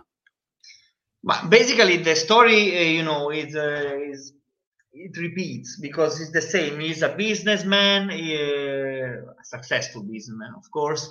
He sees the chance to to make more money, to invest his money, part of his money in football and um, Massimo Moratti is a is a supporter, is number one supporter of Inter Milan. We have to say uh, he dedicated a big part of his life, a big part of his life to to this club.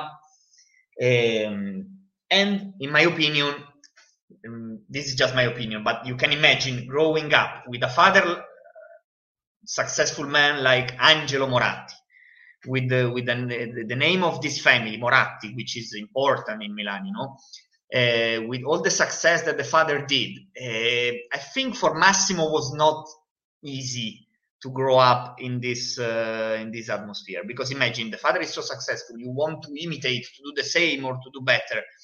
Uh, so I think that uh, since the beginning that he bought the the club, he had this idea to win the to win the Champions League he had this dream to be to not repeat but to do something similar to the to the Grande Inter.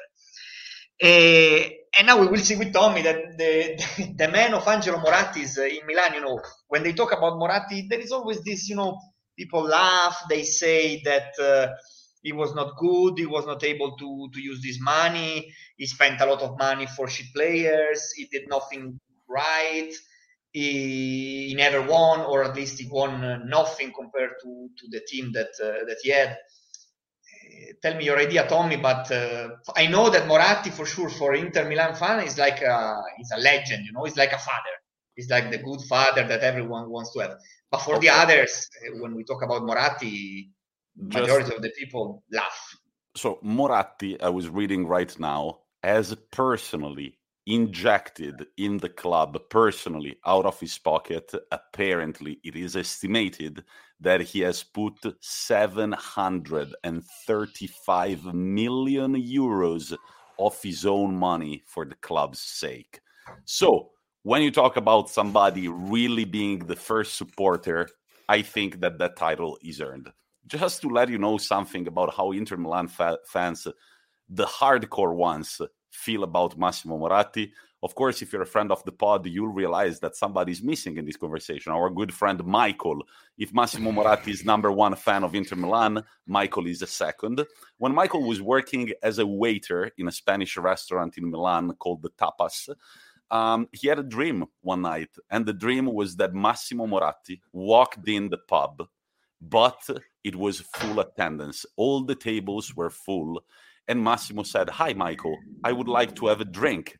Michael looks around frantically in his dream. He doesn't see any chairs, and so he goes down on his knees, puts his hands down to the ground, and says, Massimo, you can sit on my back. I'm not making this up. Michael really had this dream, but uh, Michael. I'm glad is... it ended there. I'm glad it stopped there. He only Yeah, sat you- on his back. That's fine. but it's You also were relieved it's true, eh? relieved. I can When I can you- confirm it's true. It's true, and it's when you it's said he got on the proud ground, I was worried about what was going to happen. Yeah, no, no. When I, I had to then clear, I wanted a second of suspense. He went down on his knees and then put the palms down. Um, Yeah. But uh, this is just to tell you, and many, many Inter Milan fans, uh, whenever there is Moratti at the stadium, the speaker says, Massimo Moratti is here, round of applause from the entire stadium. The Inter Milan family really values what Moratti did. But the problem is that it became a sort of joke because he was spending so much money. He was buying the best players in the world, but Inter Milan could never win fucking anything. There was this joke when I was a kid of uh, I don't know if you remember this joke, Luca. I'm taking you back on a trip down memory lane. But there was this joke about uh, the children at an elementary school. They have to make a presentation about what their father does. And so there is the little kid that goes to the whiteboard and says, Ah, my dad is a postman, he's a mailman, he delivers mail, he does this and this and that. Then there is another one who comes and says, Ah, my dad is a taxi driver, my dad does this, this, this, and that. The other one comes, my dad is a blue collar worker, he works at a factory, blah, blah, blah. Goes to the seat, and then it's like, Johnny, why don't you come to the whiteboard and say what your father does? And he's like, uh, my father, uh, my, my, my father is a stripper at a at a gay club, and uh, he he's a stripper and a, and a drug dealer. And he goes back to the seat. At the break, the teacher goes to the kid and says, Johnny, um, do you want to talk about your family and what your father does? And he says, No, miss, please don't worry. I- was just ashamed. My dad doesn't really do that. He's just a player for Inter Milan.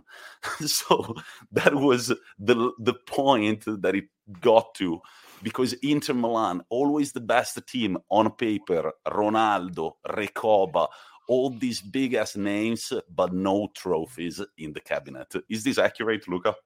Sì, sì, sì, but imagine that uh, back in time, um, everything, even everyone, even the comedians. I remember Aldo, Giovanni, and Giacomo. They were making jokes that they, the, the one was supporting Inter Milan. You know, it was like a. There was always this, uh, these people laughing because uh, they were not able to to win. Now, uh, to be honest, if you check back in time who were the opponents, you can also tell why they were not winning. They were not playing. It's not like now, huh?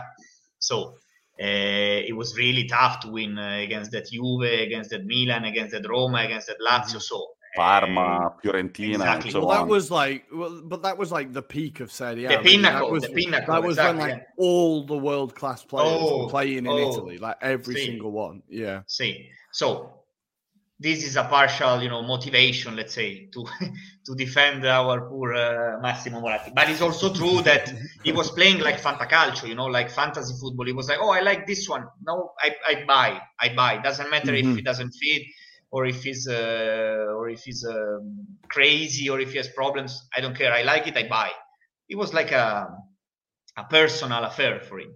So. Uh, again, He there this period that uh, they don't win. Simply, they don't win. There are no trophies. Let's say this. Uh, there are no trophies for Inter Milan. But uh, again, you know, this we said uh, it's a it's a successful story. We go back to the year uh, 2010. But Now before we have to say that Inter Milan still managed to win two UEFA Cups under the Moratti presidency. See, So, exactly. uh, In the end, they were not that bad. You know, they were not just winning as much as they could. Let's say. And then when they could win, we've already covered the episode last year, uh, the 5th of May 2002. I mean, that one is the biggest joke ever. You've got an entire stadium supporting you. You've got Ronaldo, you've got all these players, and you managed to lose 4 3 and hand the title to Juventus. But Luca, before we get to 2010, I have to say, against my interest, that Moratti was running low in time because it was like all these investments, still no Champions League. That was the obsession. We could say, but we can cover it very quickly, that everything started turning around with the Calciopoli scandal. When Juventus were relegated to Serie B, Inter Milan got a few of the Juventus players, namely Ibrahimovic and Vieira. Well, it definitely helps when one of your biggest competitors is no longer there, right? That does definitely help. We have, when the competitor. And then the the faith starts the fate starts turning around and in 2009, Inter make a big statement, and Massimo Moratti brings in Mourinho. And here, I mean, the special one, and here we can start drawing the parallels of this very strong bond that there was between Angelo and Helenio Herrera, and now we've got Massimo Moratti and Mourinho, the special one. Also, Mourinho at the first press conference that he ever did in uh, in Italian for Inter Milan, the first question an interviewer asks him, "Can you speak any Italian?" and he says the most Milanese thing ever. He says non sono pirla which is pirla is a typical milanese word. It's like milanese dialect and it means an idiot uh, no good uh, a, um, a, mug right? And mm-hmm. he says i'm no mug but in the most milanese way. And immediately he wins the heart of all Inter supporters. Now, the first season, uh, he didn't mean he didn't manage to win the, the uh, he managed to win the Scudetto, but we were knocked out uh, at, at, the round of 16 from Manchester United. Mm-hmm. Um, however, the next year things turn around, and unfortunately. Luca was in Milan with all of our friends. He witnessed it firsthand while I had to watch, I had to skip school in Minneapolis to watch the Inter games uh, in the Champions League, and so I wasn't in Milan. But so, what happened that year? How did Inter Milan manage to repeat the success of Angelo Moratti? But first of all, I'm glad that you mentioned that uh, everything started with the Calciopoli because, uh, you know, it's not that easy to admit that because of this, Inter started to to win uh, year after year. But we have to admit it was not only because of this, but partially because of this. Because the in that period, the the main uh, the main opponent was Roma uh, for Inter, which was a good team. Eh? But uh, again, with all the signing that Moratti did, with this new era era coming, you know, with uh, everyone. Uh, doing stuff in tribunal and interplaying like uh, with no problems, uh, it was easier, let's say. And then, of course, the second thing is this uh, Mourinho Mourinho signing. Um, that for me, I will tell you right now, I don't like. I don't like Mourinho. I think he's one of the most overevaluated coach in football. No doubt. Okay, agree to disagree. Let's move on. no, and the other thing that we have to say is that the year that we won the Champions League, a summer transfer changes everything. Zlatan Ibrahimovic doesn't want to play for Inter Milan anymore. he publicly states that he wants to go to Barcelona to win the Champions League there. And apparently, the scene, what the legend says, is that the Inter Milan, the, the, the heads of Inter Milan were sitting down. Okay, Barce- uh, Barcelona want Ibrahimovic, wants to go there. Let's draw up a nice plan. How much money are we going to ask? Can we ask for a player on the other hand? And then apparently a fax comes from Barcelona, and the fax reads, "We want Ibrahimovic, and we're going to give you Samuel Eto'o and 30 million euros."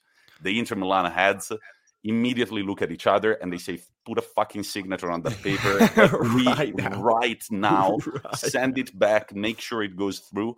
The deal is done, and with that money, Inter buy the Serie A top goal scorer from the previous season, Diego Milito, had to head with uh, Ibrahimovic from Genoa, right? From Genoa, yeah, yeah, together yeah. with Thiago Motta, and on the last day of the summer transfer window, Wesley Sneijder from Real Madrid. So a new look team is assembled. Ibrahimovic is gone, but now up front he's replaced by Eto'o and Milito. So a star of international level with a guy who's established himself in Serie A football. And how did that Champions League campaign go, Luca? Take us through it. See, uh, but you know, coming back to to the team and to the coach, uh, I think it was the perfect uh, combination because uh, Mourinho, you like it or not, but we have to admit that he's able to to create uh, this atmosphere uh, like going to war, you know, like we are mm-hmm. alone against everyone. And in this period, again, where there were basically no, not no competitors, but less competitors in Italy, and with such a great team, with such an amazing, uh, you know, campaign, you sign uh, Milito, what a player, Eto'o, you know, legends. was the perfect combination to to win. Uh, so they they this Champions League 2000, uh, 2010. I have to I have to say this. I remember because we were yeah Tommi was not there, but we were all together. I never had the the I don't know every game I was like yeah they will win this they will not win the other one they will not win the other one you know but game after game they were going through. Uh, mm. We have to admit this. I remember the game with Chelsea. I was sure Inter Milan was going was not going to pass, but they did it. Uh, I remember this, there was this game in the group stage with the Dynamo Kiev, which is uh, which is probably one of the uh, one of the most important game. I don't know, Tommi, how many times you you watched it. Man, tell the story, and then I will tell you where I was. The game, the game with Dynamo Kiev, that basically because a combination of results, Inter was already out, and uh, there were just a few minutes to to to, to the 19 minutes, and, and they needed to score, and then they scored but then they risk again to to draw, but then they score again and they pass. This game really was like a was unbelievable. Eh? I think it's when you win a game like this, eh, it's a it's a sign. It's a sign that you can uh, that you can go till the end. Eh? In my yeah. opinion. That was our uh, fourth match day, and we were playing against sí. Dynamo Kiev. And I remember uh, that uh, all of a sudden we are drawing nil nil and all of a sudden I'm outside and I see the result. At the time, there wasn't really internet on the phones, and somebody tells me, I'm like, Can you check the score? And they tell me 1 0, and I'm like, Oh, fuck, we're out. And then 10 minutes later, I'm like, Dude, I'm sorry, can you check the score again? And there is this friend of mine, Evan Finley, Minneapolis, who is like, Oh, what has changed from 10 minutes ago? And I'm like, I don't know. In football, anything can change. He checks the score again. Inter 2. Dynamo Kiev 1. And when that happens, you know that something is in the air. The game against Chelsea, as Luca said, it was also a nice storyline. Ancelotti coming back to the San Siro to mm. punish mm. his old opponents. Of course, he was the AC Milan coach for a very long time. Then we played a round of t- fixtures against the CSKA Moscow, who at the time were the champions of Russia. And then the big, big semifinal against the best team in the world, Barcelona, which we win 3 1 at home.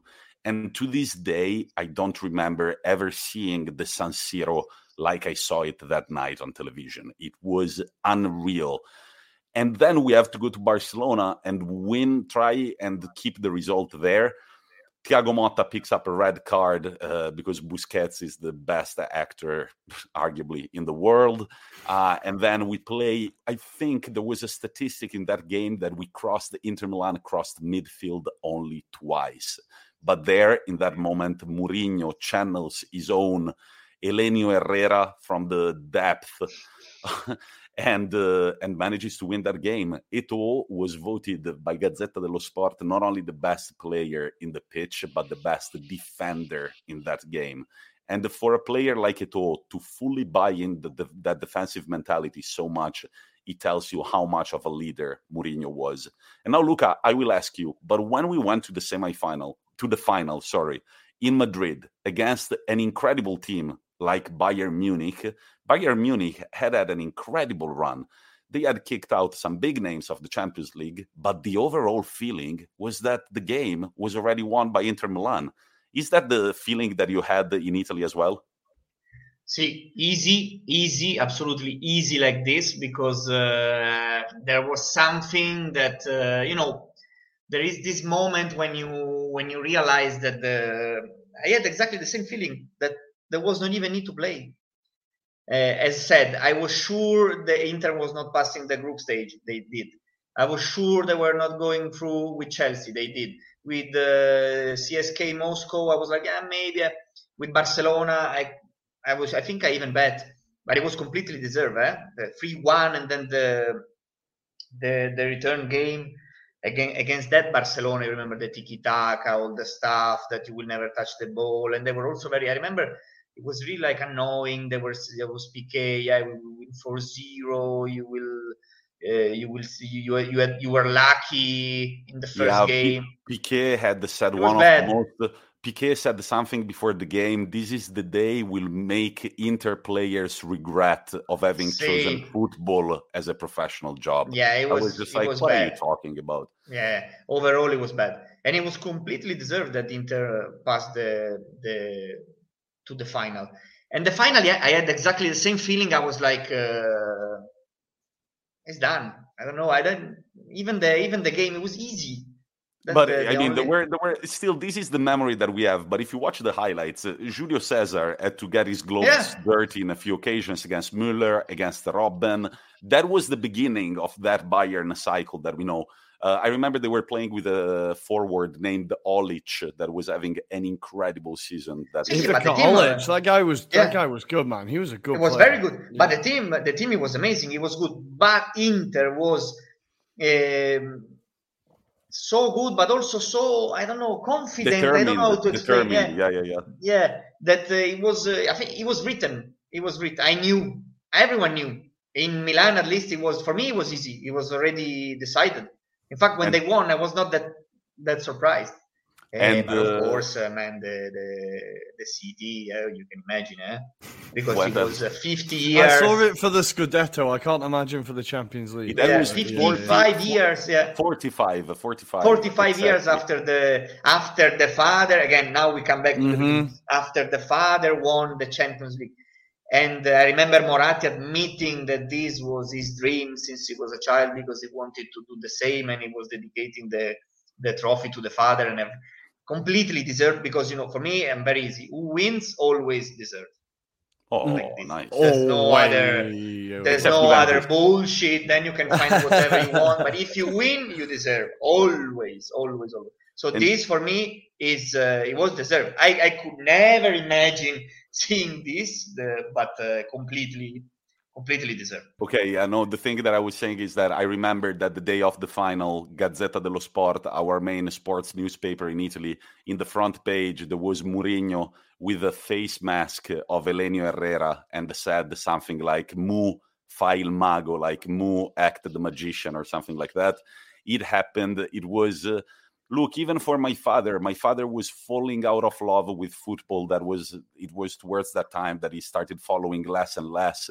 But i remember he sent me an email. I was in the united states and it said i hope that like uh, this is a great moment for you that i passed these colors on to you and you, you enjoy this.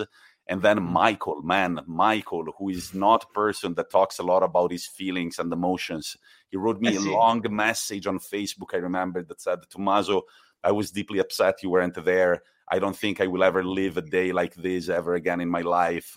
I couldn't believe it was true. So many times I tried to pinch myself because I thought it was a dream. The where they, the city of Milan walked from Duomo Square to the San Siro for two hours. And in the morning, the players, drunk from the celebrations, they mm. paraded the trophy around the pitch. There is the famous picture of that Inter fan with a camera, with a digital camera, just bawling out, crying, like, no, and the kid saying, no, I can't believe it. I can't See, Michael, it. Michael turns sentimental when there is this, uh, when there and, are these moments. He's like, oh, it's the one thing he gets emotional about. Eh? and before it's you rare, eh? it's rare to see, but if you have the chance to see it, it's uh, it's usually usually it requires a bit of alcohol. Eh, see, there is an help, of course. There is the there is the help. but uh, one thing, Ruairi, before your final question and before we say goodbye to Luca, I once read a passage that was beautiful by comedian Paolo Rossi. He's an hardcore Inter fan, and he used to go to the stadium all the time with his mom his mom told him on her deathbed she was a hardcore Inter Milan fan, and she said, "Paolo, if we ever do something big, please make me part of it." And he had a show that night in Milan. He had to postpone the show because he wanted to see the final. And the, after the show, he said that he started walking around Milan, and some people recognized him. They gave him a scarf, they gave him a flag. They said, "Paolo, this is also for you." And he said, I had to make my mom part of it. And so he walked to Rimembranze, which is uh, the big cemetery just outside of Milan. And he said, I was feeling a bit like an idiot, you know, like going to the cemetery with an Inter flag just to put it on my mom's grave. And he says, and there is this beautiful passage, you can find it online, where he says that he walks in Rimembranze and there are so many people with Inter flags putting them next to the graves of their family that has passed away, Inter fans that couldn't be there. And he said that there were a few people that he looked at and they both smiled, that they put the flag down and then they walked away. So I thought that that, that just told you how much these hardcore fans really felt for that uh, trophy. But Ruairi, what was your question? It's beautiful. It's beautiful. But ultimately, the, the question is who is the next Moratti that's going to own the club then? It needs to be, we need to wait a few years and it's the grandson, the great grandson. Do you think they'll be back? Uh, I think they, they will not do the same because. Uh, they, they got into time politics. Time they, got, they got into yeah. politics in Milan a few years ago. Yeah, exactly. So I don't think we will see the same stuff. It will be, it will be interesting, but uh, it's a risk to be honest. Eh? it, it, was good with the sun, and now to try also with the. just call with it quits. With another member, no. Oh, and by the way, just to conclude, never forget that Inter Milan that year did the tremble. Uh, this is a very important thing. They did the tremble. It was the sixth uh, club in the history of football to do this, and the first and only Italian club to achieve the the tremble. Never forget this, eh? Because I remember you talking. I remember you talking about AC Milan at the beginning of the season, zero titoli. I remember you talking about Roma at the beginning of the season, zero titoli. I remember you talking about Juventus, zero titoli. Zero titoli is like a very badly pronounced zero titoli, which is zero titles. But Luca, this is particularly fitting that we're talking about this today because Inter Milan, after 10 years, qualify for the round of hey, 16. Finally. What can you see them? Uh, can you see them going forward in the competition very quickly before we say goodbye? See, of course. Now, the, I think the the only limit they had was the group stage I think that now whatever they will do, it will be easier than passing the, the groups because I think it was just a mental stuff. Not mm. they always had the chance to in the past three years. They were always able to go through, but they never did it. The first time they it was always their mistake, as always in football. But it was a mental one. It was not a, um, a qualitative lack.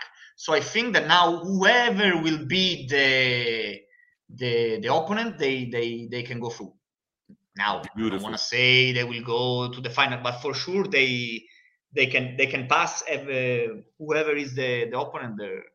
It will be tough. I think if I were an opponent, I would not like to have Inter Milan as my opponent mm. in the draw. That that's what I like to hear.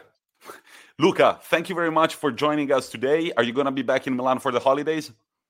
Uh, but I have to I have to check. I, you know, I don't like to fly, so for me it's a big. Uh, it's my limit. It's my group stage limit.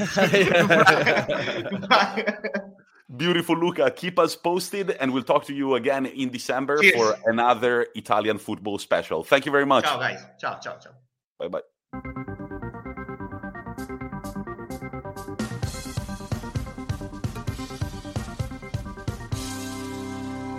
And it's finally time for our customary one minute to kick off. And it's not actually time for that anymore because Mr. Ruairi Criscuolo was crowned winner last week. Ruairi, we're going to dedicate this space today for a quick interview. Uh, how do you feel? Who do you dedicate this victory to? Last week, uh, we could tell you were tense after the game. You were celebrating with your family, but who is this for? Um, I dedicate the award to myself for being such a genius when it comes to useless knowledge about footballers, clubs, and the game of football. It's all completely wasted space in my brain, but I'm proud of it. So I dedicate it to myself. Very arrogant. I'm going for the Zlatan approach. So, what's next? That the supporters and your fans are wandering the world over. Well, right. Uh, what's up next is me winning the Scudetto with Verona in the first year of my FM save. Because, guys, I'm still unbeaten, and we just beat Milan 3 0 at home. So this train is not stopping yet. That's what's next. Wow, I didn't know about this one. I kind of missed out on the on the memo. I didn't see. I haven't seen the stream yet. But today, ladies and gentlemen, we have no quiz. Are we done with the quizzes? No, we're not. They're gonna come back, but it's a uh, pretty busy period is coming. It's Christmas and everything. And as you know, we like to work on a little bit of rebranding. We're always thinking about you. We want this pod to get always bigger and to reach out to more and more people. So we've got a few plans in mind and we need to dedicate our time to those. The quiz is going to come back with a different format. And talking of which, guys, we need your ideas as well. Have you got any ideas for a new quiz? Maybe an interactive quiz with our listeners, we are open to anything. And you can always slide in our DMs, both on Twitter at Italian Anglopod and on Instagram at Anglo Italian Pod. But Ruairi, tell us a little bit also about the Football Manager save. When can uh, listeners find you online? What uh, is on Twitch, on YouTube? Tell us something about it. Uh, the, it's a good question about the timing. Um, just keep an eye on our social media. I'm trying to do it when and where I can without upsetting the misses too much by just disappearing for hours on end. Um, and whilst trying to juggle it around work, I'm going to be aiming for one night a weekend. So that will either be Saturday or Sunday night because I can't do two nights out in a row anymore. I'm too old. So one night at least, I will be at home to stream. So it'll be over the weekend maybe one during the week. I'm going to try and keep it regular. Um, we've done two episodes so far. We're seven games in. We've just got to the first international break. We're unbeaten, and we've played Napoli, Atalanta, Roma, and AC Milan. So we've had a very good start to the season. Damn I spent it. next to no money, like one million. Um, it's all going a bit too well. It's going to collapse, but you're going to want to see the collapse when it happens. So definitely join along. It is on YouTube and on Twitch. I'll be posting about it fairly regularly on Twitter and Instagram. Guys, so follow Ruairi's adventures as football manager Hellas Verona's manager, uh, the first uh, English football manager at Verona Football Club, I believe. I don't know, the city of Romeo and Juliet, don't forget. But that's it with our episode. Remember to also follow our sponsor at Sports Club Maps. New giveaways are coming, we promise, but also it's the holiday season. And you know that your boyfriend slash girlfriend is dying for that mug with a map of Italy and all the football mm-hmm. clubs that we have in our beautiful, beautiful country. It's time for our customary quote. Ruairi, anything to tell our listeners before I send them off? Have a good weekend, guys, and come and check out the save. And so, who could we dedicate our end of the episode quote is if not to man of the moment, Junior Messias? It's a quote by him interviewed after the goal that saw AC Milan win at the Wanda Metropolitano against Atletico. I dedicate it to my family and friends in Brazil, but especially to those who have believed in me and who had the faith to bring me to Milan. I have had a different path to others, so I dedicate this goal to them. Talk to you on Monday night. Bye.